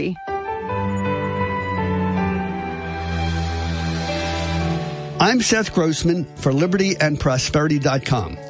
Americans are the most understanding, generous, and compassionate people in the world. That is why our enemies are using those virtues as weapons to destroy us. They are deliberately bringing millions of poor and angry people from failed socialist countries around the world to make America a failed socialist country. They know that walls, fences, and even thousands of Border Patrol agents can't stop everybody determined to get through. The only way to stop them is to arrest every person found in our country illegally and send them back. But our enemies think that Americans are too understanding, generous, and compassionate to ever do that. Do most Americans care more about the suffering of people coming to our country illegally than the future of our own children and grandchildren? Learn more at libertyandprosperity.com. Help us reach more people. Join our weekly breakfast. Donate what you can to keep us on the air and online libertyandprosperity.com. Thanks. If you're interested in driving one of the finest automobiles on the market today, then you'll want to check out all of the fabulous new and pre-owned Lexus at Lexus of Atlantic City. Lexus of Atlantic City, 3169 Fire Road in EHT. Driving a Lexus is like no other vehicle on the market. Test drive one for yourself at Lexus of Atlantic City. Whether it's new or pre-owned, you'll be more than satisfied. In fact, Lexus is consistently number one when it comes to customer satisfaction. Visit Lexus of Atlantic City, 3169 Fire Road in EHT. Or you can check out their outstanding selection of new, pre-owned, and L-certified pre-owned vehicles on their website, lexusofatlanticcity.com. That's lexusofatlanticcity.com. Or if you want more information, call 609-641-0008. Lexus of Atlantic City, now celebrating their 26th year in the area. A dealership that you'll enjoy. No pressure, no gimmicks, no hassle, no hype. Lexus of Atlantic City, 3169 Fire Road in EHT. And remember, always online at lexusofatlanticcity.com. And this is Seth Grossman uh, sitting in for John DeMasi, or actually, I'm standing in if you were watching me at the studio. Uh, you're listening to WPG Talk Radio, 95.5 FM. Phone lines are open 609 407 1450. Uh, we're now going back to uh, an open forum with uh, Ethel Hermano uh, of Galloway. She's uh, the, I guess, the district leader for LifeNet, um, the the pro life group, having uh, hosting that last stand event uh, at the uh, New Life Assembly Church in Egg Harbor Township on uh, Monday at six o'clock. Uh, Ethel, you're on the air. Hey Seth, how you doing? You're doing a great job, by the way. You sound great. Oh, and well- I want you to run again because the next time I think you're definitely going to win. All right. Well, I'm, get, I'm getting run. up there in age, so I'm trying to help uh, some some younger folks like you uh, learn the, the ropes, so you don't have to make all the mistakes I made coming up. But anyway, uh, welcome to the program. You're Sounds you're on the good. air. Yeah. Okay, so I was just listening to Tim. In a way, I'm glad I had to call back and hear Tim because, first of all, I want to thank him for running, but he's really on the wrong side of history here. It's great that he used Reagan's quote, but you know that that just shows me that he's a little sly there. The bottom line is President Reagan was never for abortion. He said abortion on demand. It's one of his quotes. Is not in the Constitution. It's not a right in the Constitution. He also said, "I noticed everybody alive isn't for abortion," and that's the truth because that baby has its own body we all know Governor Murphy is the machine. So when he says he's got a grassroots movement against the machine, it's the Democratic Party, Tim. Unfortunately, you need to run for independent or Republican if you want to win in the state now, because the grassroots of the Republican Party is growing exponentially. On top of it, Murphy just gave $40 million to Planned Parenthood. He gave 20 last year. I think we're in the red, aren't we, Seth? And he's giving 40 million to Planned Parenthood for women. They're saying it's women's health care killing a baby is not women's health care. It is not a right. It should not be a right. The other thing, that's the only message they have, by the way. That's it. The other thing, he just made this a sanctuary state. Open borders. So anybody can come from any state and get a free abortion on our tax dollar money, by the way.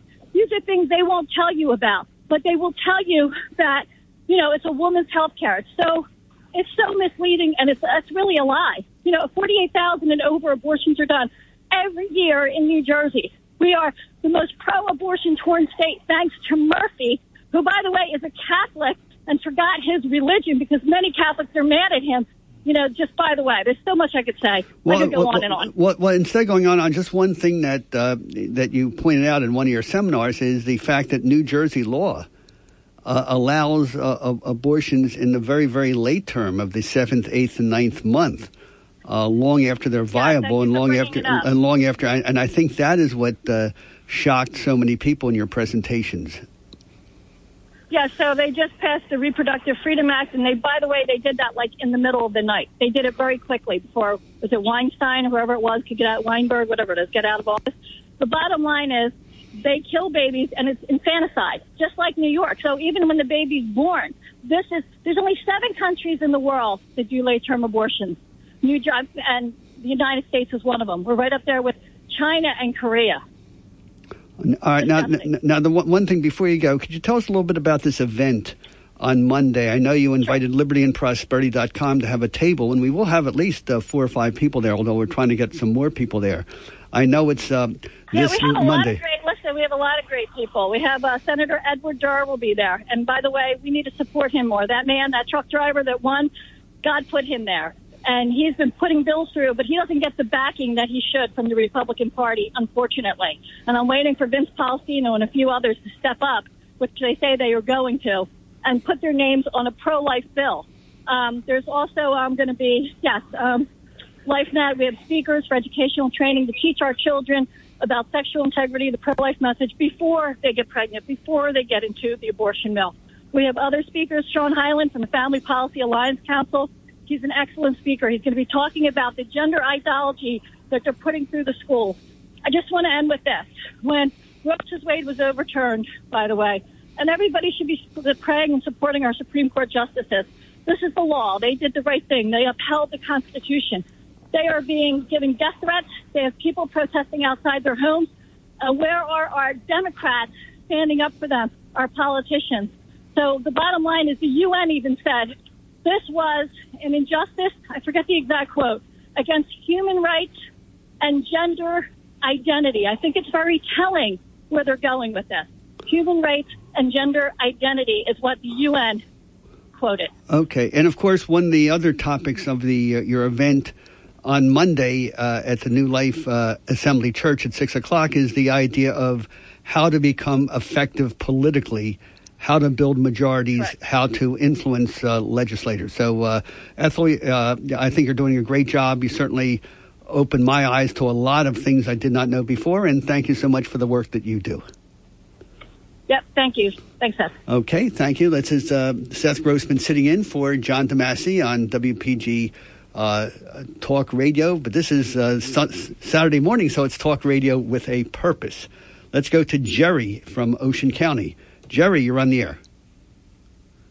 Yeah, hello. I, I really, um, I really don't have a lot to say, but that previous caller thanks to that previous caller, I, I probably will continue to listen this morning because I was really about to turn the station off, and uh, I don't know. I listened to it during the week, but what I'm hearing out of this guy's mouth this morning is is sickening.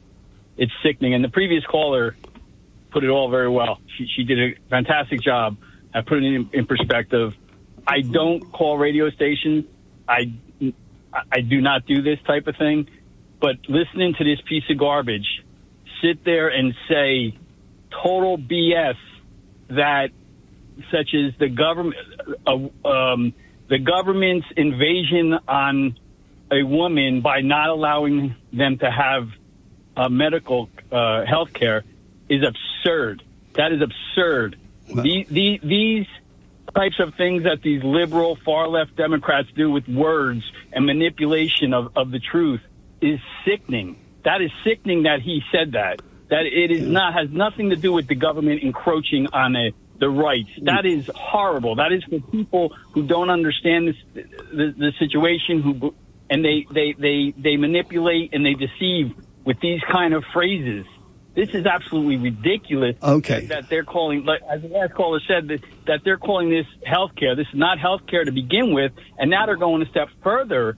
And now they're trying to phrase, frame it in a way that the, you're prevent, the government is encroaching on your rights. This, this is, that, that was horrible. That's what I want to say. That was absolutely uh, horrible. Guys are Well, very, very good point. But you have to, you, and you can't make opinions or you can't be effective in opposing dis- opinions you disagree with if you don't hear what the other side is saying. So it's so important uh, that we have this Well, I- talk radio and I've, yeah. I've heard what, I've heard what the other side is saying for over 30 years. All right. And, and here we are today. They're destroying our culture. They're destroying America. And this is exactly it. You should, he shouldn't even have airtime. All right. Uh, okay, well, uh, well, uh, well, we do ha- we do have airtime, and I'm glad you're listening, and I hope you'll keep listening uh, to WPG Talk Radio 95.5 FM. Uh, Jerry of Ocean County, thank you very much for your thoughts. Uh, let's go to Greg of Absecon. Greg, you're on the air. Mr. Grossman, good morning. Good morning. Uh, very fast. I have a few very fast things. But the one thing I wanted to mention as far as your run for office, telling the truth and coming up with progressive thinking is not what defeated you. Money defeated you. It's defeating most people in this country when they lose.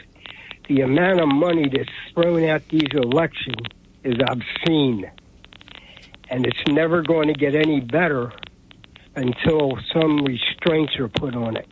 And it's money that's coming from outside the country, and that's even more disturbing.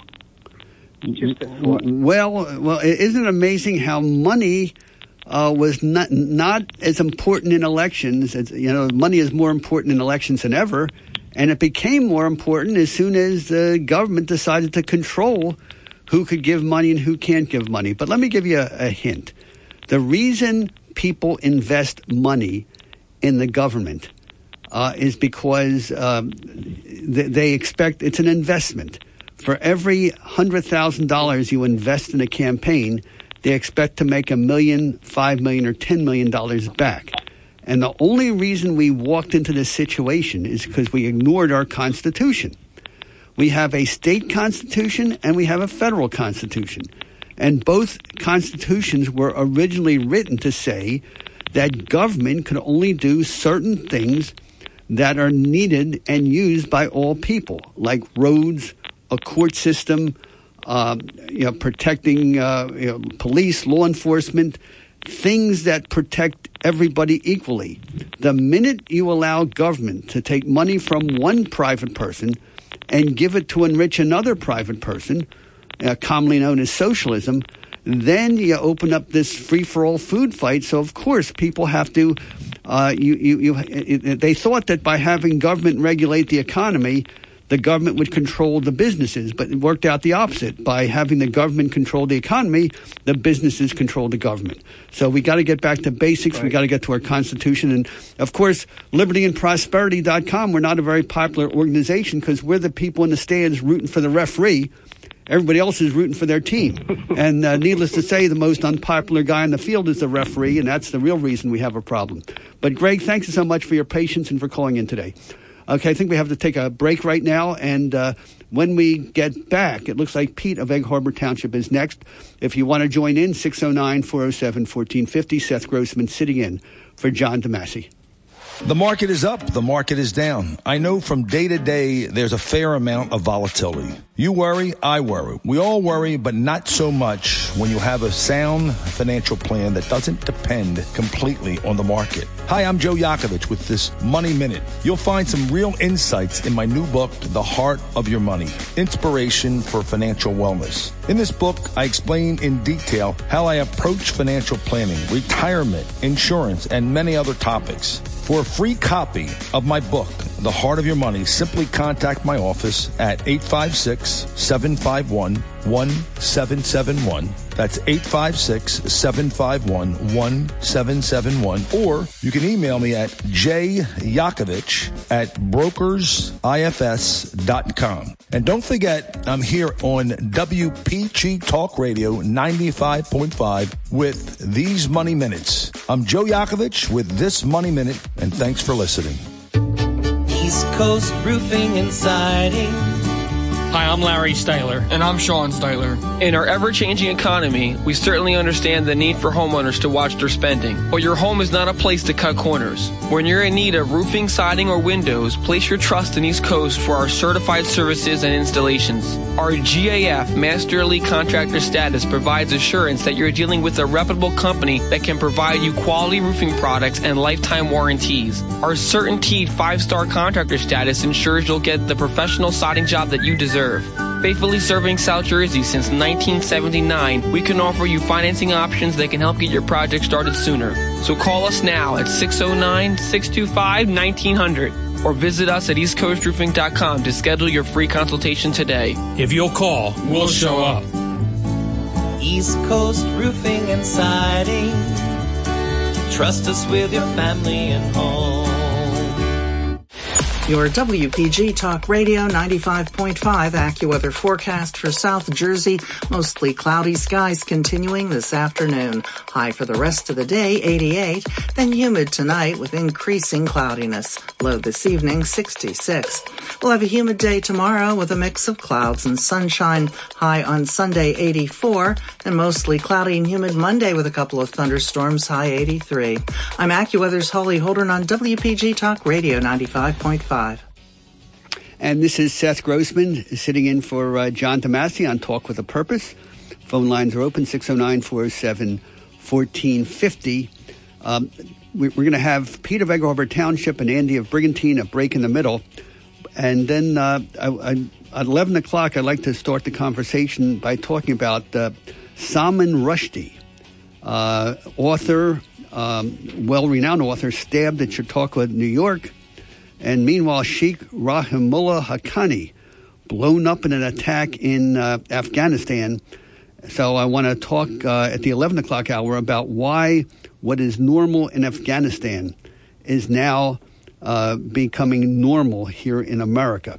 And by the way, what, what did Haqqani preach that got him blown up? He taught that girls should be taught to read and write in Afghanistan. Uh, but uh, that uh, and that violated something, so he got blown up. And, and that's a, the way in some cultures how you have political discussions. I think we're more civilized here on the air with talk radio. And uh, let's have a discussion with Pete of Egg Harbor Township. You're on the air. Hey, good morning, gentlemen. Good morning. Uh, I'm Norman myself, um, but as we know, with first of all, I know you, you only have so much time. So the bills you're talking about have you know, hundreds of thousands of pages. And whether Republicans write them or Democrats write them, you can always pick out good things. Um, I don't agree with everything that was said, but I, you know, the first time I heard that if they're going to cap out insulin at forty dollars, um, you know, that again, to me, that's a good thing. Um, as far right, as right, right, right, but but but Pete, I just want to point out to everybody that that's what Democrats do. Uh, they'll put together like a billion dollar bill and they'll say, well, $100,000 is going to go for something that, uh, you know, to help poor widows or whatever everybody would, would want. So they put $100,000 for that and they put like, like $999,900,000 for stuff that's just paying off their friends.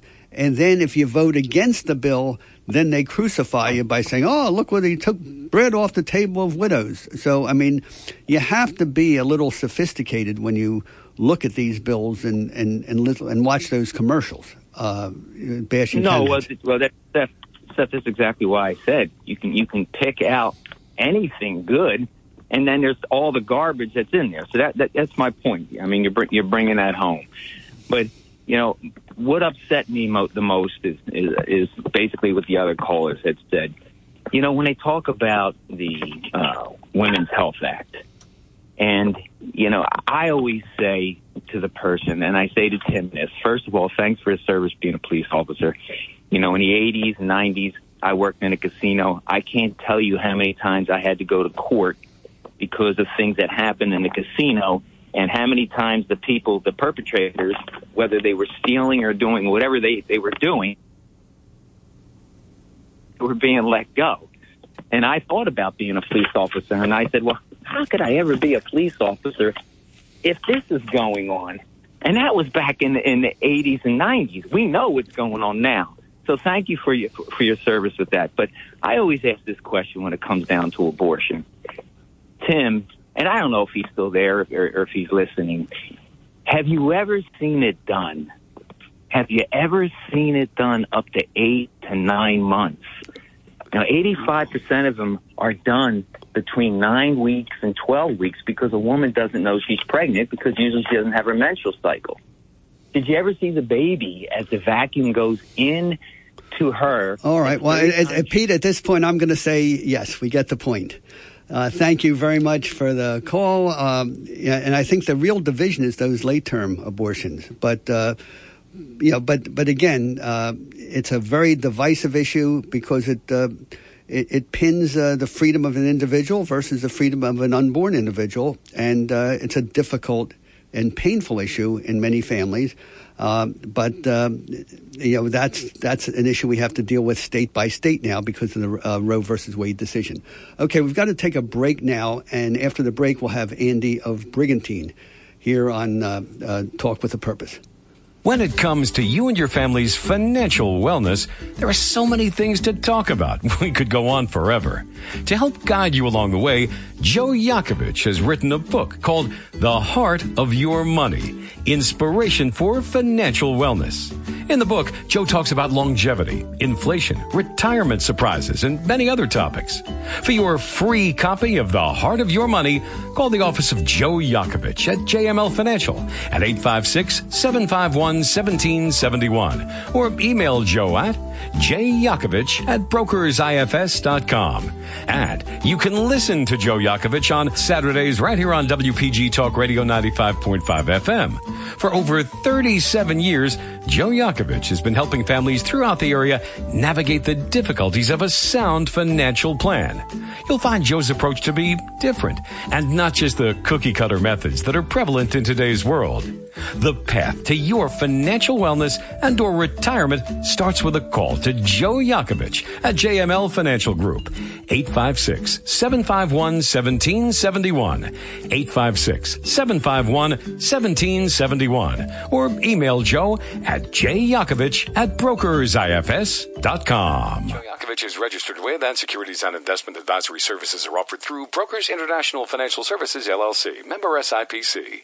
Brokers International Financial Services LLC is not an affiliated company. We are in a mental health crisis. Drug overdoses, suicides, and alcohol related deaths are skyrocketing. If you're struggling with alcohol or drugs, call Recovery Centers of America right now at 1-888-RECOVERY and our team will answer immediately, talk to you about your struggles, and figure out the best course of treatment to get you better because we want you in recovery for life. While in treatment at one of our outstanding facilities located near you, you will benefit from specialized programs, 24-hour medical care, master's level clinicians, and experienced supportive staff. If outpatient treatment is right for you, our full spectrum of care is available either in person or virtually. And because we know that addiction impacts families as well, we offer support groups, family therapy, and webinars. Every day, thousands of patients get treated at Recovery Centers of America and go on to live happy and meaningful lives. Don't wait. We answer the phone and admit patients 24-7, including on weekends and holidays. So call 1-888-RECOVERY today. That's 1-888-RECOVERY. Here's a great way to save money on your food bills. Join BF Mazzeo's text messaging group. You'll receive weekly coupons that can save you money. BF Mazzeo asks you to text the word JOIN to 609-853-5666. That's 609-853-5666. BF Mazzeo features the finest fresh fruit and produce you'll find anywhere. This week, Jersey white peaches and Jersey tomatoes are fresh and in stock. BF Mazzeo, 601 New Road in Northfield. Online at bfmazzeo.com. And this is Seth Grossman back sitting in for John DeMasi, Talk with a Purpose, uh, 95.5 FM, WPG Talk Radio. Phone lines uh, open 609 407 1450. Uh, we have Andy of Brigantine waiting. Andy, you're on the air. Good morning, Seth. Uh, I want to talk about uh, this candidate, Tim um, Alexander, and, and then uh, touch a little bit on Trump and the election. Um, Tim Alexander, he he sounds like a, a fine man, good family man, and all of that, but extremely unimpressive as a political candidate. Uh, poorly spoken, and I when when you were asking him questions about bills that he agreed with, he couldn't even tell you. He was flipping through pages. It reminded me of Biden's um, press secretary Karine Jean Pierre flipping through her binder, trying to, to, to find the answers to the questions she's being asked because she doesn't know. And it, and it, and also reminded me of, of, of Nancy Pelosi. We have to pass the bill in order to find out what's in it. And if you remember Congressman John Conyers, when, when the Obamacare debate was going on, and he was taken aback that people would say to him that you need to read this bill, and he said, read the bill, read the bill. He said, what's, what's the purpose of reading the bill when it's 10,000 pages and they only give you 24 hours to read it? Well, then I say, then you don't pass it if you don't know what's in it. But that's what, what Tim uh, Alexander reminded me of. He's, well, he's, yeah, he's. Yeah, let me just get, get a word in. Well, actually, what he was saying uh, is that it didn't matter what's in the bill because uh, when the Democratic leadership says this is what we're voting on, uh, basically that's how he's going to vote. And if you look at his website or look at his Facebook page, uh, for every single major Democrat bill, uh, uh, he was praising being for it. He was, uh, you know, criticizing Jeff Van Drew for being against it. And, and and one thing that, that really struck me when Jeff Van Drew spoke to our Liberty and Prosperity.com meeting, whenever Republicans take a vote, and of course Jeff Van Drew is part of it, uh, whenever it's a, a big, high profile bill, it'll always be maybe a couple dozen Republicans will vote with the Democrats to give them the majority they need. But you don't get a single Democrat to ever break with the Democrat leadership. And we saw that with the climate bill, where even uh, Joe Manchin went along. And, I, and, and uh, Jeff Van Drew basically said on the impeachment of Trump issue, uh, he said that uh, in the caucus before that vote, he said there are 34, 30 to 40 Democrats who said, I'm not going to vote it, vote for that. There's no grounds for impeachment. But yet at the end of the day, the only single Democrat who did not vote for the impeachment was Jeff Van Drew, and he had to switch parties. So it's that ironclad uh, discipline or whatever it is that the Democrats have that the Republicans don't have. And and you're right, uh, Tim Alexander, very nice guy. Uh, but he he pretty much made it clear that if he's elected, he will vote for whatever bills the the, the, the leadership uh, tells him to vote for. Now, of course, in return, he'll try to get a couple of things here and there for the district, but uh, but he's not going to take on the Democratic leadership. Uh, that he made that very Well, he- clear. He, he's a go along to get along Democrat if he wants to have a career in Democrat politics. And the, the, the thing that I w- was really taken aback by was when he talked about uh, the- abortion issue and how it was the biggest government overreach he's ever seen. Uh, uh, the government telling people what they can and cannot do with their bodies. Does he remember how they forced you to have a vaccine or threatened your job or threatened you couldn't go to school if you didn't have this needle injected into your body? I mean, isn't that pretty much telling people what they can and cannot do with their bodies? All right. Well, anyway, it was there for uh, for our listeners, and I'm glad that our listeners are paying attention and listening. Okay, we've got a break for the top of the hour. Andy, thank you so much for the call. And um, this is Seth Grossman sitting in for John DeMasi. And again, I like to talk about some issues. I like to talk about, uh, again, the uh, the stabbing of uh, of Salman Rushdie at Chautauqua, uh, which used to mean something. Chautauqua Conference. At one time, Americans knew Chautauqua was the place where uh, everybody could discuss any idea they wanted. President Teddy Roosevelt called Chautauqua the most American thing about America, and now that too is gone. Uh, talk more about it at the top of the hour. Uh, Seth Grossman sitting in for John DeMasi.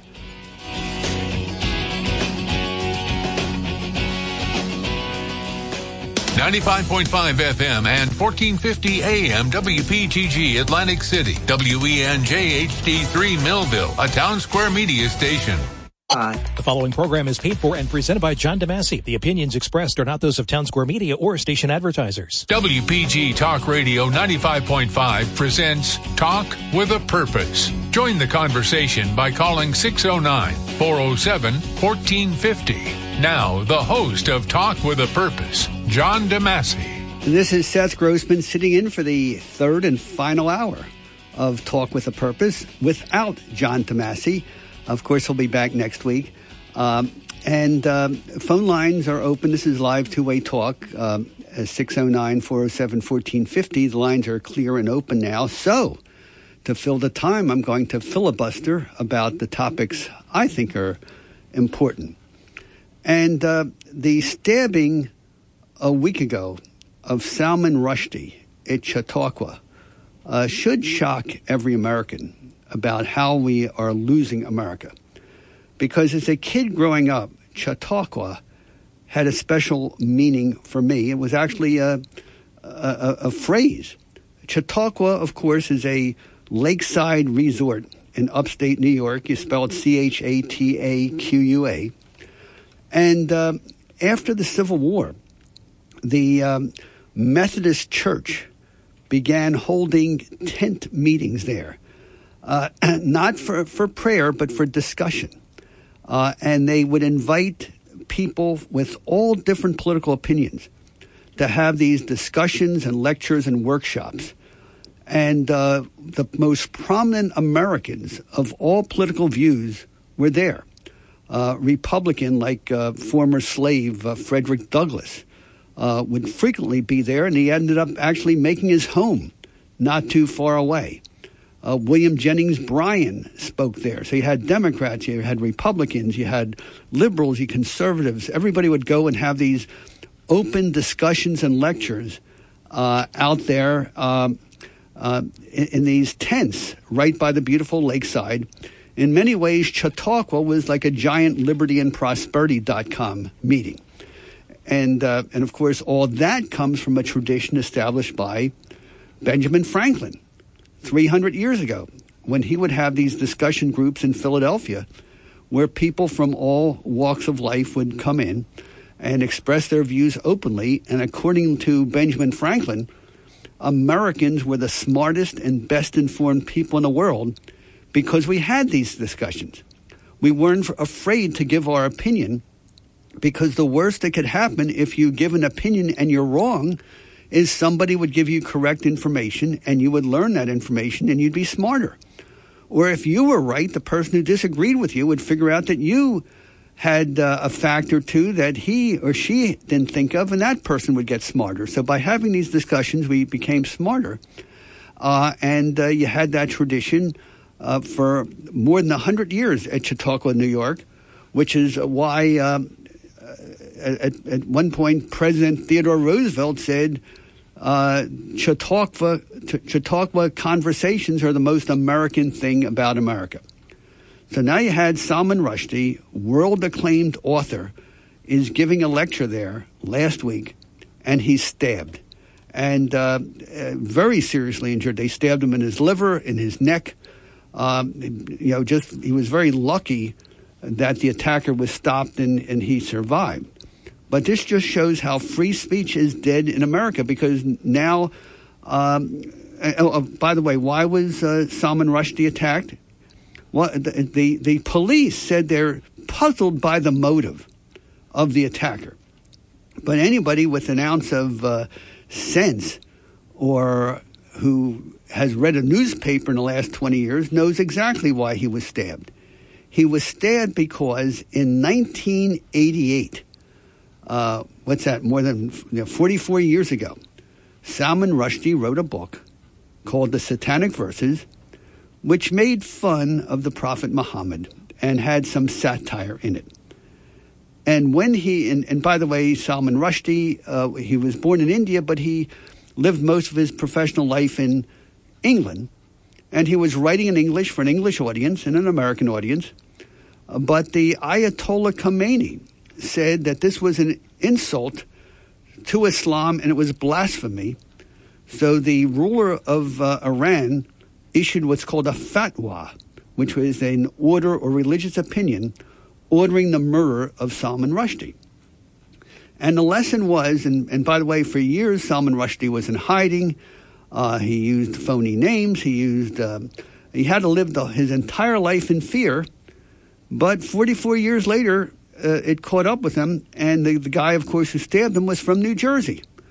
So we, we have to ask ourselves why is it that we are not aware of this and not doing anything to protect ourselves? That there's a culture that cannot tolerate discussion, disagreement, humor, satire. In other words, all the things about America that make it worthwhile to be an American are in this idea that you can be joking, you can be irre- uh, irreverent.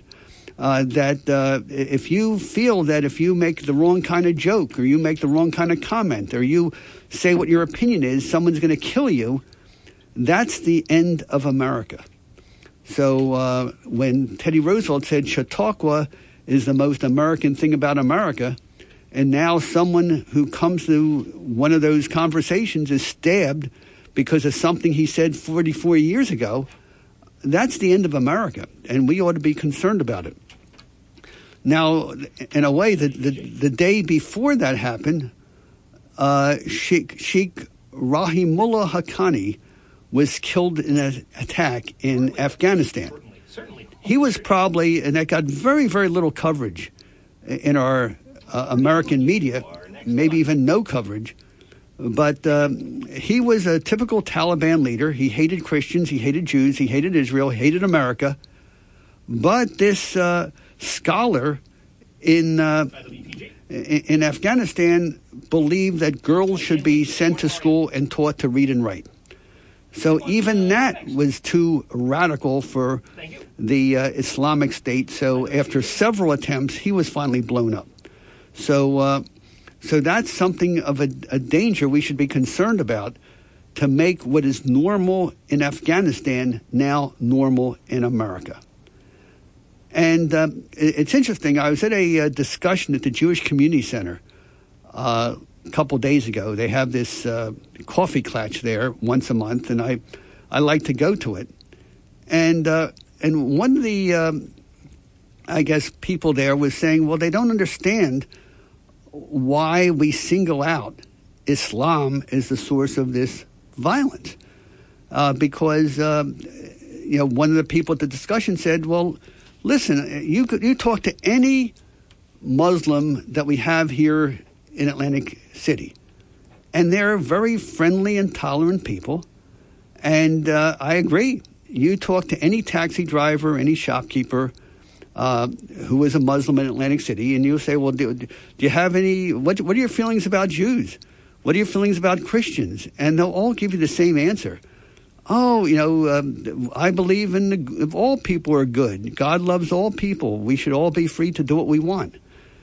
And it's true that 99% of everyone who embraces Islam is just as uh, tolerant and, and open and good hearted as uh, anyone who's Jewish or Christian or, or really is not uh, that concerned with religion.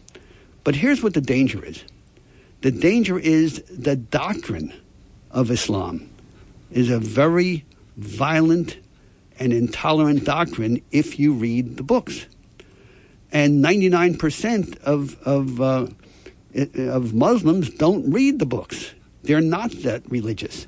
Just as I'd say only a fraction of Christians and a fraction of Jews ever read the, the Bible or the Torah or our religious books.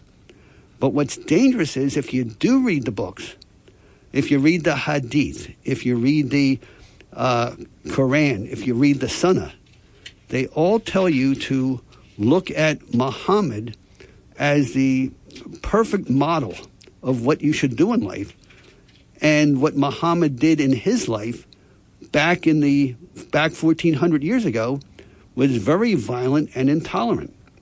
And so what you see, and I'll give you a perfect example of what happened here in Margate, New Jersey. Uh, you had uh, a pizza place, and by the way, it's all under new ownership, so please don't, you know, think that this pizza place is still owned by the same people. But you had this uh, this pizza place on Washington Avenue in Margate, and you had a uh, it was run by an immigrant couple from uh, either Albania or Macedonia, somewhere around there and they ran a successful business and they became good Americans and they did everything right and they loved their neighborhoods. They were in a Jewish neighborhood. Everything was fine. And they had a son uh, called Zulfi who went to Atlantic City High School, graduated in 2010, clean, good looking student. Everything seemed fine. Uh, and then somehow that son got radicalized uh, he either went to a mosque or got some instruction in Atlantic City, or he went online and, got, and saw the, the videos online. But something caused him to go into the actual books, the doctrine. He became very radical, very intolerant, and he actually went to Syria to join the Islamic State. And he made videos of himself cutting the heads off of um, of, of unarmed prisoners there and making propaganda videos. But the worst thing he did was he sent videos directed to his fellow Americans, urging them to kill unbelievers. And basically, he said to kill unbelievers any way you can in order to obtain eternal life. And he said, yeah, anyone could kill a kafir, which is what the term they use for unbeliever. You could just run a kafir over with a car. You could stab him when he's not looking. You can push him off of a out the window of a building. So many ways to guarantee eternal life. So that's what's dangerous.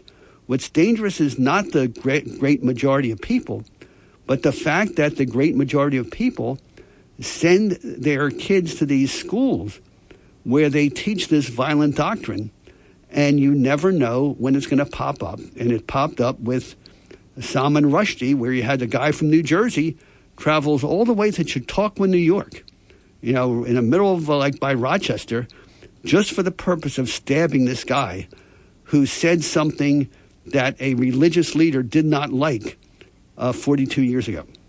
So just a thought there. Um, the other thing, oh, we have uh, Dan of Linwood. Uh, Dan of Linwood, welcome to the program. You're on the air. Well, the first thing you got to do is uh, if you can't go up there without sharing a podium, let's say with an ex FBI guy or a cop with a gun.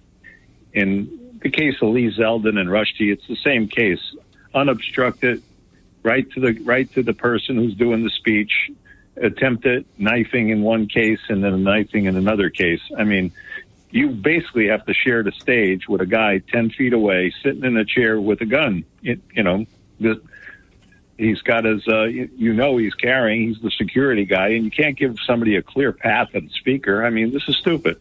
But, but, Kathy but, Hochul, when she's the governor, she runs around with six troopers.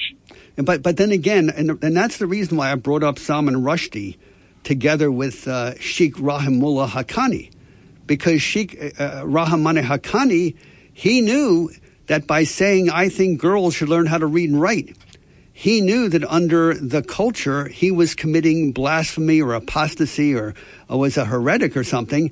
So he was prepared. Uh, he he had armed guards. Uh, he guarded his appearances. He was surrounded by um, all these all these people. And what happened? Uh, they tried to kill him four or five times, but on the fifth uh, or sixth time, somebody with a wooden leg uh, came in to visit the school where he was teaching and had explosives in a wooden leg, and not only killed uh, uh, Sheikh Haqqani, but killed his toddler son, his brother, and about ten other people. So, so the the answer is is is the culture. So, um, you know, that's why we have to be worried. And of course, we, we Americans, we're so tolerant. We don't want to say, well, there's a culture that we can't tolerate in our country. But if you have a culture that, that glorifies this violence uh, and intolerance, no matter how many guns or guards or, you know, bulletproof vests you have, uh, they're going to get to you sooner or later. And that, that's something we've never had in this country before, and, and it bothers me. So that's the thought I'm sharing. Well, the uh, the other thing I want to talk about is the uh, the candidate you had on, and uh, everything is seems to be a gleeful response to spending bills. Now we have a we basically had the Sinema and Manchin. We're basically bought out. There's no nicer way to say it. Manchin got a bunch of stuff for West Virginia. He changed his vote. Sinema got a bunch of stuff for Arizona. She changed her vote. These people are giving away $87 million for surveys. There's so much pork in this. And most of these bills, if you look at it, starting with the very first COVID bill, the money goes to Illinois, the majority of it, California, New York, right? Right. Maybe Massachusetts, all the all these states get all this money and they get it for education. They're going to put in ventilation systems that never never were put in. They haven't spent the money yet. I think it's 15 cents on a dollar. The money's still laying there. You've got to be able to repurpose money. If you're not going to use it, the government's got to say, we're not going to pass a new well, bill. Well, well, Dan, we'll spend the money that you guys didn't spend. Okay, Dan, Dan you're, you're, you're putting me on a, um, a liberty and prosperity soapbox. So I'm going to identify two causes for the problem that you had. Uh, one thing is if you look at our Constitution, there's something called Article 1, Section 8. And it's a list of what the federal government is allowed to spend money on and it says uh, you can spend money to regulate interstate commerce, to have an army, to have a navy, to have a post office, uh, to have all these specific things that could not be done by local government. So there's nothing about fire departments in our Constitution, nothing about libraries or schools in our Constitution, because those are things that can be done locally. The federal government was invented to do things that could not be done by county government, local government, or state government.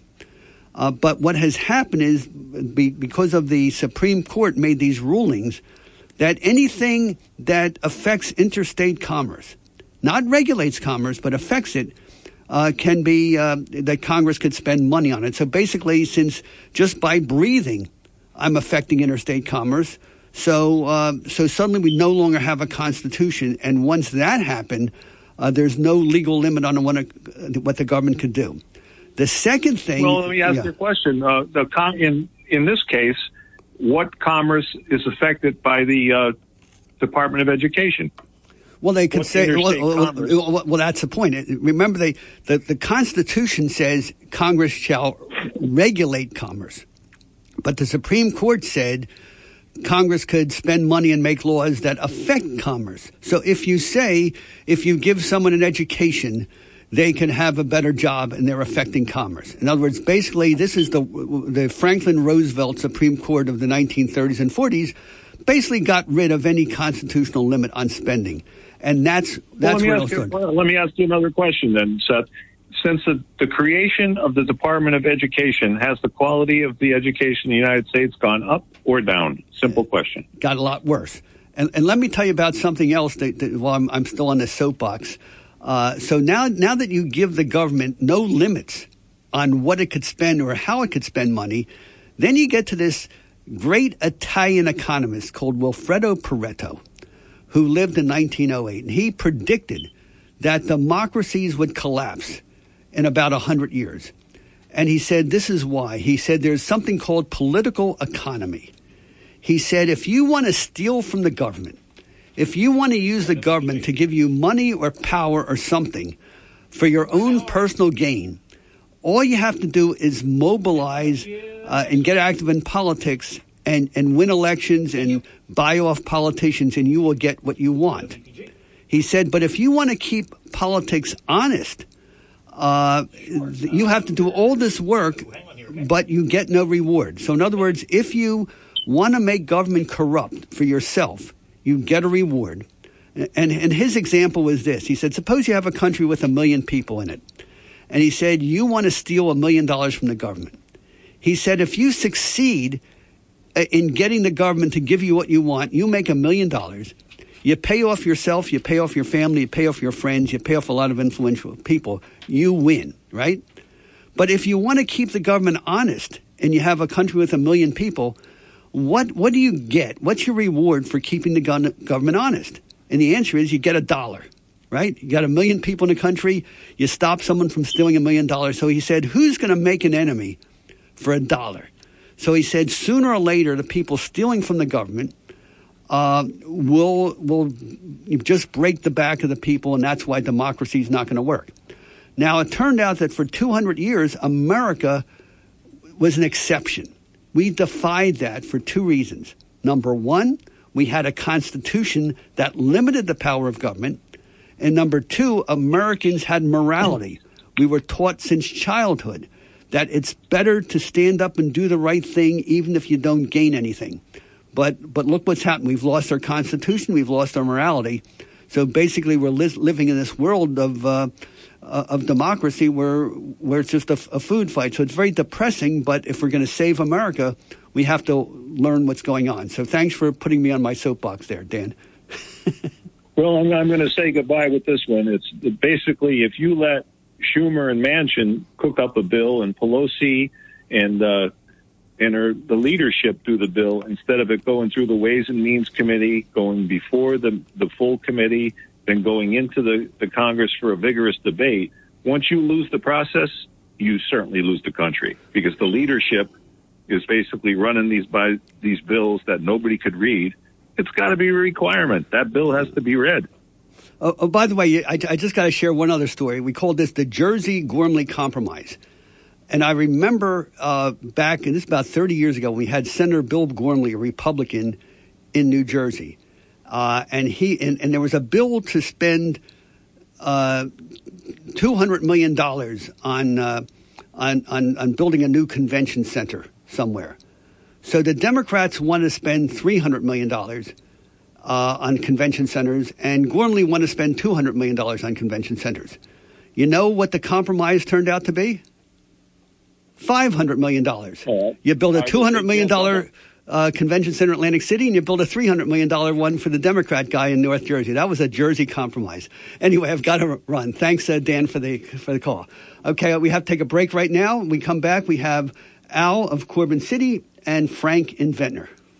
If you're interested in driving one of the finest automobiles on the market today, then you'll want to check out all of the fabulous new and pre-owned Lexus at Lexus of Atlantic City. Lexus of Atlantic City, 3169 Fire Road in EHT. Driving a Lexus is like no other vehicle on the market. Test drive one for yourself at Lexus of Atlantic City. Whether it's new or pre-owned, you'll be more than satisfied. In fact, Lexus is consistently number one when it comes to customer satisfaction. Visit Lexus of Atlantic City, 3169 Fire Road in EHT. Or you can check Check out their outstanding selection of new, pre-owned, and L-certified pre-owned vehicles on their website, lexusofatlanticcity.com. That's lexusofatlanticcity.com. Or if you want more information, call 609-641-0008. Lexus of Atlantic City, now celebrating their 26th year in the area. A dealership that you'll enjoy. No pressure, no gimmicks, no hassle, no hype.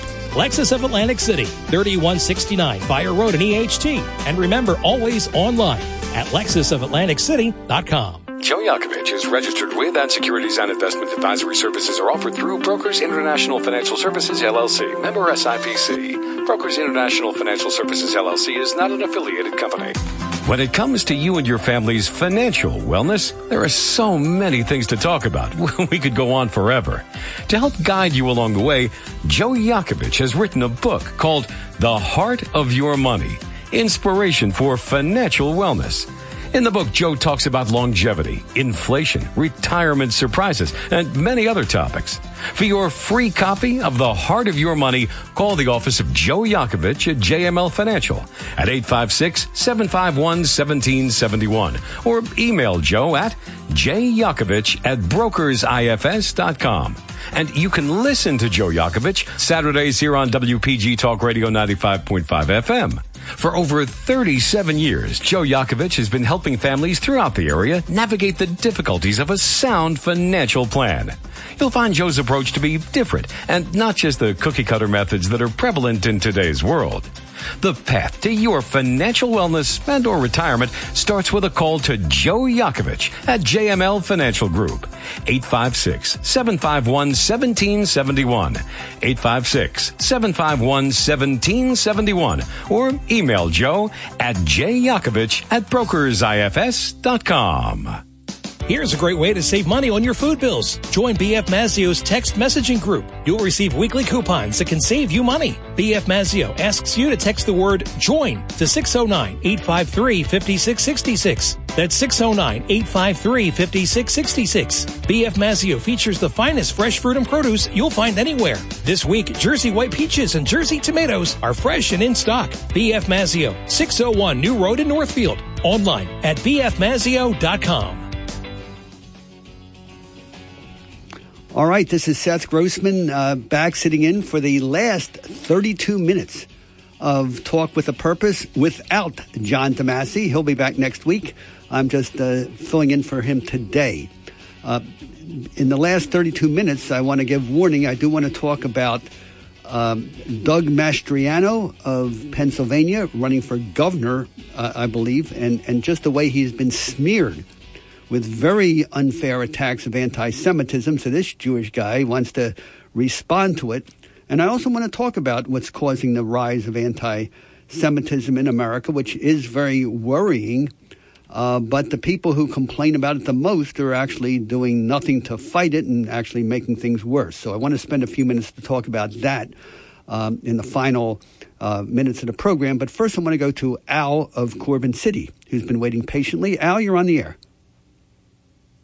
Hi, how are you doing today? I, am doing okay. Uh, it's, it's only 32 minutes to go, so it's, it's uh, well, I'm, I'm looking forward. I, I should say, I, I, don't know whether to sit there and say salam alaikum or, or uh, uh, let's see, or shalom. Yeah, I can't understand why why the you know I've read the Quran and I don't anybody who reads the Quran, there's all kinds of mistakes in it. And when you read the Bible, you don't have that, that same thing. The Old Testament and the New Testament. Um, I don't understand why anybody would have a problem with Christians. Basically, our faith is based on a man that was peaceful, who didn't uh, ask for us to sit there and murder people. Uh, to and I know we've had parts of our history under the Catholic Church that did opposite of what Jesus would have us do. But uh, and every rabbi I've known, and I've known Rabbi Weiss. I've known rabbis. My wife worked at uh, the Hebrew Day School when it was a uh, Hebrew Academy. I find the Jewish people to be the most honest, moral people, uh, especially the Orthodox. And um, I, I don't see how anybody should have a problem with the Jewish people. The only problem they have with Jewish people is the fact that they're so good at what they do, they're prosperous wherever they, they're put. And there are people that are jealous of their prosperity. And that's a damn shame because that's not the way America was made.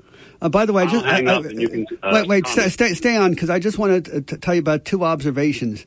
Number one, historically, if you look at some of the nasty, violent, intolerant things that were done by the Catholic Church uh, in the Middle Ages, uh, um, you know, in the name of Christians, you'll find out that that took place when the Islamic world had basically wiped out two thirds of the Christian world.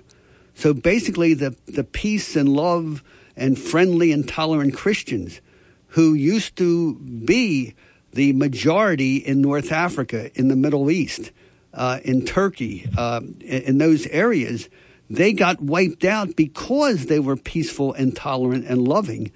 And, and thanks to the, the violence and the discipline and the intolerance uh, of the Crusades and the Battle of Lepanto, the Battle of uh, Vienna, and all those ugly battles and wars, that's the only way Christianity survived. So um, when you, you, when you look at the intolerance completely out of context, I think you treat the Catholic Church and Christians unfairly. So, so, so that's one no, point. I, yeah. I, I, I agree with you there. I mean, there, there was. I mean, let's face it. If it wasn't for Charlemagne, if it wasn't for uh, the the uh, Polish uh, army coming and uh, and Sobieski, you know, King Sobieski, yes. Yep. I mean, um, we would we would not be in the position we are now. I'm not saying it was right or wrong in that sense. I mean, the wrong part of it is, is I don't know if that was God's wish. On the other hand, I'm not God. There's three things I'm real sure of. One of is the most there is a God. The second one, I'm not it. And the third one is, I'm not going to try to be it. And, and, and, I'll tell you what, the other thing that's really the key to Bible study uh, for both Jews and Christians. Uh, so you have these violent passages in the Quran and the Hadith and the Sunnah, you know, t- saying you shall smite the necks of the unbelievers and you shall take slaves and rape and pillage and all that stuff.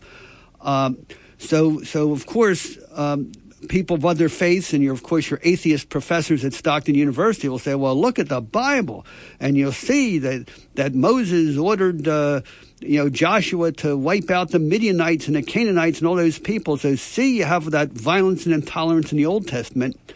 But for, for those who do Bible study, I'm going to just do a little inside baseball. There's a passage in the Bible uh, when they talk about Noah.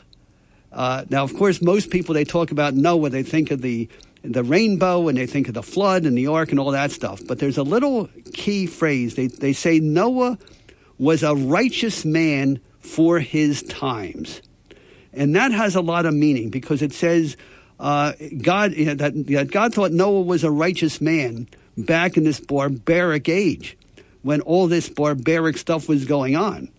But if Noah were alive today, we would not call him such a righteous man. So it implies in both Judaism and Christianity that just because God approved of certain barbaric uh, conduct in a barbaric age, we should not use that as a model of what we should do today. Whereas Islam is just the opposite. Islam teaches that Muhammad was the last prophet. So even though he lived 1400 years ago, everything Muhammad said in the dark and violent uh, age of 1400 years ago uh, has to be accepted as what we are expected to do today. And if anybody within Islam would say, oh, you know, if, if Muhammad were alive today, he'd say we wouldn't do it this way. Well, if, if you dare to do that, you're declared uh, a blasphemy, apostate, and you're to be put to yeah, death. You're becoming an apostate. Where, yeah, where, you're being an apostate, and they would kill you. Where, whereas uh, I remember there's a country song, you know, if Jesus came to your town today, Jews and Christians are constantly saying, yeah, the Bible says this, but if Jesus were alive today, if Moses were alive today, and if, if, if he saw this, uh, we would do it differently. And that makes the, the Jewish and Christian religious, uh, religion so vibrant and able to, you know, because we're expected to take our common, and we, we say God gave us the Bible, but He also gave us a brain and He gave us uh, ears right. and a mouth. So we combine what we read in Scripture to our experience, our knowledge, and then we come up with ideas to apply it to day to day situations. Whereas Islam uh, not only does not permit it, but it orders the immediate death of anyone who tries to do it. And that's the real problem we have going on right now. So sorry I wandered off a little bit, but uh, Al, thanks for, for, for getting me. Yeah. But it, but what you said is true, you know, and and, uh, and I appreciate I appreciate what you do, and I appreciate what, um, liberty and prosperity. I will be actually joining, so I just I just got to figure out how to get the money to you. well, I'll tell you, I'll Liber- you just go look at the donate tab at the top of the Liberty and libertyandprosperity.com website or mail it to uh, 453 Shore Road, Somers Point, New Jersey, check made payable to Liberty and Prosperity, or uh, if you're driving between I'll, I'll, Long, I'll, I'll rock it right by you. Well, yeah, if you're driving, I'll drop it right by you because I know where your office is. That's right. You know where I live. So if you're driving between uh, Somers Point and Long and Longport, right by the Wawa and the Dairy Queen at the corner of New Jersey Avenue, the road to Long, uh, rather Maryland Avenue and the road to Longport on Shore Road. Just drop it in the mail slot. Al, have a great week. Thank you so much for calling in. All right, we have um, uh, Frank of Ventnor. Uh, do I have to break now or? To, okay, Frank, hold on. Let's take a break so we could be, um, you know, we, we don't have to cut you short. In these unusual economic times, do you wonder what to do with your money? If you have questions about retirement planning, IRAs, 401ks, tax planning, or any other type question, then listen to The Heart of Your Money, heard every Saturday from 8 a.m. to 9 a.m. here on WPG, Talk Radio 95.5 FM, featuring noted author and financial expert Joe Yakovich. The Heart of Your Money will focus on you your family, and the best ways for you to navigate your financial portfolio. That's every Saturday, 8 a.m. to 9 a.m., The Heart of Your Money with Joe Yakovich. Here on WPG, Talk Radio 95.5 FM, South Jersey's talk station. East Coast Roofing and Siding. Hi, I'm Larry Styler. And I'm Sean Styler. In our ever changing economy, we certainly understand the need for homeowners to watch their spending. But your home is not a place to cut corners. When you're in need of roofing, siding, or windows, place your trust in East Coast for our certified services and installations. Our GAF Master Elite Contractor status provides assurance that you're dealing with a reputable company that can provide you quality roofing products and lifetime warranties. Our CertainTeed five-star contractor status ensures you'll get the professional siding job that you deserve. Faithfully serving South Jersey since 1979, we can offer you financing options that can help get your project started sooner. So call us now at 609 625 1900 or visit us at eastcoastroofing.com to schedule your free consultation today. If you'll call, we'll show up. East Coast Roofing and Siding. Trust us with your family and home. Your WPG Talk Radio 95.5 AccuWeather forecast for South Jersey. Mostly cloudy skies continuing this afternoon. High for the rest of the day, 88. Then humid tonight with increasing cloudiness. Low this evening, 66. We'll have a humid day tomorrow with a mix of clouds and sunshine. High on Sunday, 84. And mostly cloudy and humid Monday with a couple of thunderstorms. High 83. I'm AccuWeather's Holly Holden on WPG Talk Radio 95.5. And this is Seth Grossman back uh, uh, standing in. I was going to say sitting in, but I've been standing the whole three hours. Um, and uh, this is Talk with a Purpose without John DeMasi, who, of course, will be back next week. Uh, I'm not going to give the phone number now because I want to talk to Franka Ventnor, but then I, after that, I want to talk about Gab, Doug Mastriano, and anti Semitism, which will probably uh, fill up the rest of the hour. But if you want to try to get through, uh, I may have some time after that, uh, 609 407 1450. I'll give the number after all. Franka Ventnor, you're on the air. Welcome to the program. Thanks for taking my call, Seth. So, um, Seth, I'd like to uh, talk about the unsexy topic of carbon dioxide. Uh, you mentioned it earlier. oh, yeah, um, th- which is now called toxic waste. Uh, okay. Go ahead. And, and by the way, me, I just want to in- inject something. When, when the whole I, I, guess the newspaper, the media went hysterical when the um, Supreme Court knocked out the Obama and Biden uh, restrictions that would have closed down most power plants in America because they produced carbon dioxide.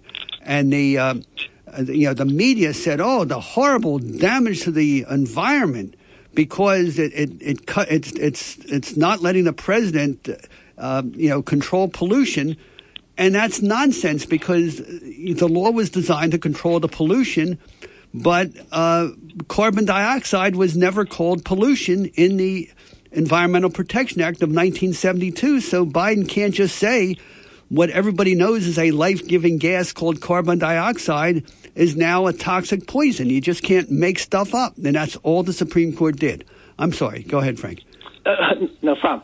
Okay, Seth, and you're absolutely correct. It is a life-giving gas. Every living uh, plant and animal needs it. It's also a greenhouse gas, and I bet most people don't even know what that means. And uh, that's what I want to talk about. Well, go ahead. Uh, Tell us. Yeah.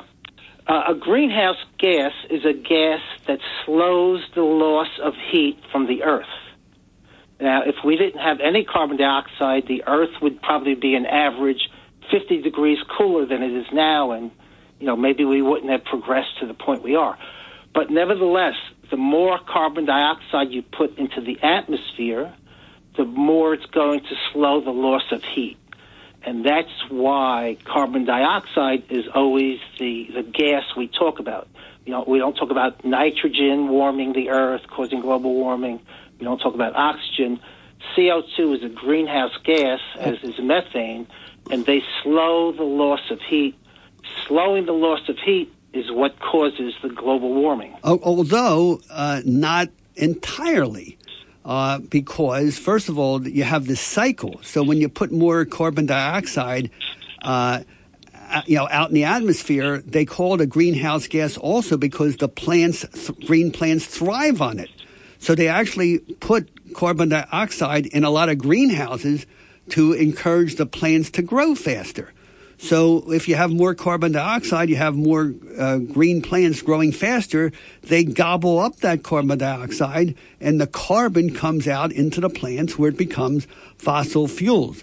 And also, there are other things besides carbon dioxide that cause the temperature of the earth to increase and decrease, such as the activity of the sun. Uh, the temperature of Mars has been going up lately. Is that caused by you know our automobiles on Earth? Um, we had an ice age where most of New Jersey in America was covered by ice sheets. That's how we got the beaches. If you look at the sand of our Jersey beaches, it's caused because these giant ice sheets 10,000 years ago ground up the rocks and made the beautiful sand we enjoy. Um, so, so, so suddenly they. they yeah. Yeah, go ahead. Uh, so, so yeah, uh, go ahead. A few more points. Uh, one, number one, the plants are not gobbling up all the carbon dioxide because we measure it, and we see that it's increased drastically. So, if the plants were eating it all up, carbon dioxide wouldn't be increasing.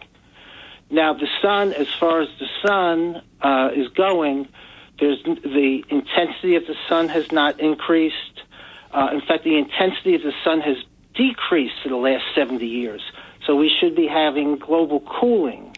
You know, if it's if we're talking about the sun, the one factor we know since the uh, industrial revolution, as we've seen a dramatic increase of carbon dioxide, we've also seen a d- dramatic increase in heat.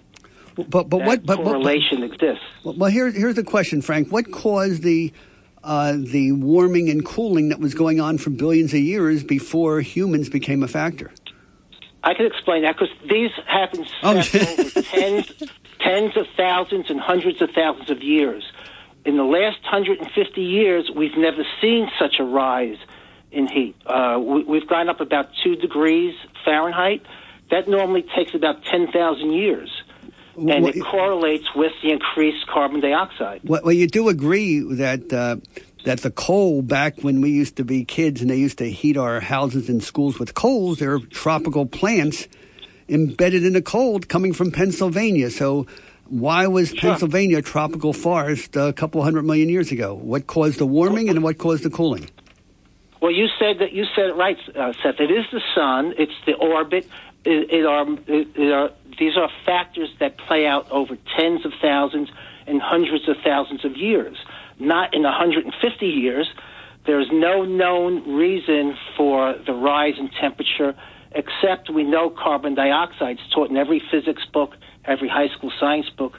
Carbon dioxide retains the heat in the atmosphere. We, we know, but, but right, but we, we know it, it affects the heat. But the question is, is it decisive? So, what caused the what the global warming and cooling phase of the Middle Ages that they talk about when they used to have wine? You know, the, you know when when the Vikings in Iceland were were growing uh, grapes in, in Iceland and Greenland uh, for a brief period of time. What caused that warming and cooling?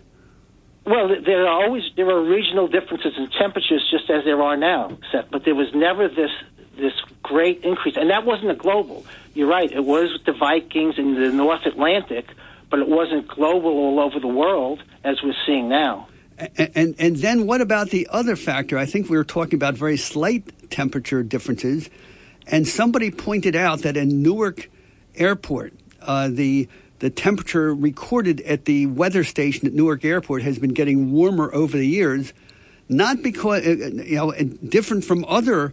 Um, uh, weather service readings because they, they made changes. They they tore down forests. They put up asphalt. In other words, they've been building up the uh, land around where these weather stations are, and people have been speculating that perhaps the urbanization of where we measure the temperature has been causing some of this increase in temperature. Has that come to your attention? Yeah, definitely. We, we use there. Seth, there are thousands of weather stations all over the Earth, plus satellites. So that you know, we're measuring these temperatures at different altitudes, at different locations, and of course, scientists takes into account what's called the heat effect or the urban heat effect. So if they know that they have a thermometer that's near an airport, you know, that's not going to be the one they're taking when they're when they're figuring the averages. You know, scientists are smart; they understand all of these variations, but that's why we have tens of thousands of weather stations or um, or, or places where we take the temperatures throughout the globe. Is why we use th- satellites also. So I, I, take it if carbon really is a problem, would you agree that the nuclear power is the best way to deal with it? Uh, like uh, the, like Michael Shellenberger has been advocating for years. Yeah, I agree with Michael Shellenberger on that, and also he, he does not deny that carbon dioxide is warming the Earth. If you read his his work, yeah, I would love to see more nuclear energy. I think we really need to do that. Well, well, basically, Michael Shellenberger's thesis is yes, that carbon uh, dioxide is causing uh, uh, warming temperatures, but he said it's very, very slight and could be easily corrected. Uh, but but Michael Shellenberger also pointed out that wind turbines and solar panels are a total waste because he said they're so intermittent and weak and unpredictable that the amount of fossil fuel you burn as the backup in building the alternate systems um, wipes out any gain you get from the sun energy, and that nuclear is really the only uh, solution there. Uh, have you? Um, what, what's your feeling on, on his view on that? Yeah, well, I, I agree that we really need the uh, nuclear energy. That would be that would be my focus. But I, I do not say, I think you've said before, that it's totally useless wind turbines. We know that, there, uh, for instance, we have three, uh, three or four Midwest states run by Republican governors getting over 30% of their electricity from wind turbines. So you can't say they don't work, Seth. They what, what, wait, work. What, what, they may be expensive and they may be intermittent, but we know that. They were never meant to be the sole uh, source of energy. They are supplementary well, to our uh, other sources. Well, here's the thing I've never seen honest figures showing how much energy is produced versus how much energy is burned as backups uh, when they don't produce. And, and that's why I'm very disappointed that Stockton University never used the five wind turbines in Atlantic uh, City to do that kind of a study where you would actually measure what's produced versus the backup needed. But anyway, we're getting into the weeds here. I'd love you to come to a libertyandprosperity.com meeting once in a while or, or, or, to, to uh, participate because, uh, again, as Benjamin Franklin said, you get smarter by sharing views like that. And you get dumber if, if you're afraid to talk to each other because somebody might say 20 years ago, aha, 20 years ago, Grossman said this, and it turned out he was wrong 20 years ago, so don't vote for him uh, or don't hire him or something like that. Uh, so thank you. And, and, Seth, you did a great job by letting me speak uh, with opposing view, and that's what it, you know freedom of speech is really all about. That you let people with opposing opinions speak. So um, and, thanks for that today. And, and thank you. And that leads us to my topic I want to talk about after we break for these messages.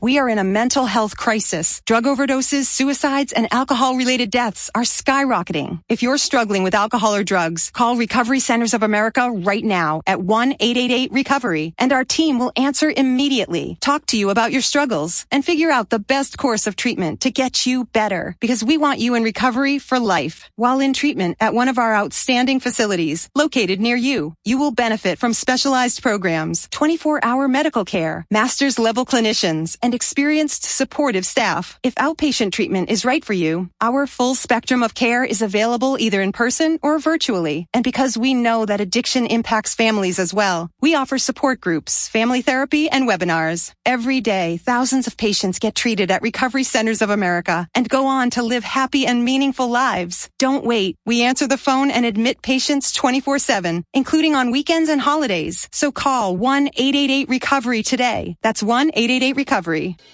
When it comes to you and your family's financial wellness, there are so many things to talk about. We could go on forever. To help guide you along the way, Joe Yakovich has written a book called The Heart of Your Money Inspiration for Financial Wellness. In the book, Joe talks about longevity, inflation, retirement surprises, and many other topics. For your free copy of The Heart of Your Money, call the office of Joe Yakovich at JML Financial at 856-751-1771 or email Joe at jyakovich at brokersifs.com. And you can listen to Joe Yakovich on Saturdays here on WPG Talk Radio 95.5 FM For over 37 years, Joe Yakovich has been helping families throughout the area navigate the difficulties of a sound financial plan. You'll find Joe's approach to be different and not just the cookie cutter methods that are prevalent in today's world. The path to your financial wellness and or retirement starts with a call to Joe Yakovich at JML Financial Group. 856 751 1771. 856 751 1771. Or email Joe at jyakovich at brokersifs.com. Joe Yakovich is registered with and securities and investment advisory services are offered through Brokers International Financial Services LLC, member SIPC. Brokers International Financial Services LLC is not an affiliated company. Well, this is Seth Grossman uh, back standing in for John DeMasi, and we're down to the last uh, maybe six or seven minutes of the program. There are a few thoughts I want to get in. We have Linda Vapsikin waiting patiently, so I'm going to try to cover my points and get to Linda as well. Now, if you were listening during the last uh, six or seven minutes, you see, uh, you heard a a civilized uh, conversation of people who disagreed, where I brought up certain points that uh, Frank Ventnor uh, disagreed with. He brought up some points that I disagreed with, but I learned some stuff that he didn't know before and I think I raised some points that uh, that he was not uh, focused on, and because of that, we both got smarter uh, during that discussion, and that used to be normal in America. Now, the conversation you just heard over green energy is something that is not permitted by either Facebook or Twitter. About three or four years ago, uh, I was giving similar opinions and uh, uh, on Facebook about uh, the brush fires in Australia, uh, which I said were caused by a cyclical drought, which, by the way, they were, caused by arson, which they were. Uh, but because I did not say they were caused by climate change, Facebook banned me from reaching most of the 8,000 followers of Seth Grossman or 8,000 likes of uh, Liberty and Prosperity uh, and also Twitter shadow banned me as well. Uh, so I still post stuff on Facebook and Twitter, but because of the algorithms, uh, only people who are considered to be as uh, right wing lunatic uh, as I am will get it. Um, so, so, it used to be if I would post something to my 8,000 followers, and many of them would share, about 20 to 50,000 people would uh, would see my post each uh, week. Of course, that's down to about five or 600 now. So, because of that, I started posting uh, through Liberty and Prosperity on what's called Gab, gab.com. It's a free speech platform which lets anybody post anything they want to say about anything. And uh, as long as you're not threatening somebody or committing uh, something that's libelous, the basic standard of the First Amendment that has, you know, regulated free speech in America for the past 200 years. So I'm on Gab.com. You could reach me there, and uh, many of our members are on Gab, and it's just a, a free speech platform that is uh, not as popular as Facebook or Twitter, but it reaches a lot of people. Now, uh, there's a governor, a Republican conservative governor uh, running, or, or, rather, he's a candidate for governor in Pennsylvania called uh, Doug Mastriano. And he put some ads on Gab because it's a free speech platform and he wanted to reach people like me. But because Gab is, all, is a free speech platform, many people who say stuff that I find disgusting and horrible post on there as well um, because they have the right to express their opinion. And many of the things are very anti Jewish and they're very bigoted and they're hateful, and I can't stand looking at them. Uh, but in a way, I'm glad to see those opinions are out there because uh, it allows me to refute the idiotic arguments uh, made by people who hate Jews just because their parents were Jewish. Uh, so, um, so free speech again makes you smarter, and free speech means tolerating other people to express things that you find disgusting. In any case, I saw some commercials or, uh, or uh, announcements by the Democrats against Mastriano saying he's an anti Semite, uh, that he hates Jews because he advertises on a platform that allows free speech. And that is so disgusting uh, that I just uh, want to mention that, that by supporting free speech, you are not supporting the hateful things of people who use free speech. And I see I'm just about out of time. I wanted to talk about the rise of anti Semitism in America. And um, I don't have time to deal with that topic the way I wanted to, but I am bothered by it. But I think there are three causes of it. Number one, uh, the fact that many, many prominent Jews uh, have taken or publicly trashing so many good things about America and, and just trashing uh, Christians and trashing Republicans that, yes, if you feel you're unjustly uh, being attacked, and a lot of people who are doing it happen to be Jewish, yes, uh, that's going to cause uh, anti Jewish feeling. And that goes back to something that happened in Russia. You had a uh, Russian revolutionary called Lev Bronstein, got to be head of the Red Army. Uh, and because he was such a prominent communist, uh, the rabbi asked him for protection of Jews, and he was. Trotsky said, Well, I'm an atheist, I'm communist, I'm not Jewish. And then the rabbi responded, because uh, Trotsky's name was originally Bronstein, the rabbi told Trotsky, You Trotskys make your revolutions, and we Bronsteins pay the bills. That's been going on along with anti Semitism in the black community and Islamic community. Don't have time to deal with it. Uh, thank you, John DeMasi, for letting me host the pr- program today. And my final word if you agree with the free speech and what we've been talking about, please give financial support to libertyandprosperity.com. Go to the website, donate through the donate button. We have a major event to support the, memory of Richard Somers. Please buy a ticket. Please help us out and have a great week. Thank you.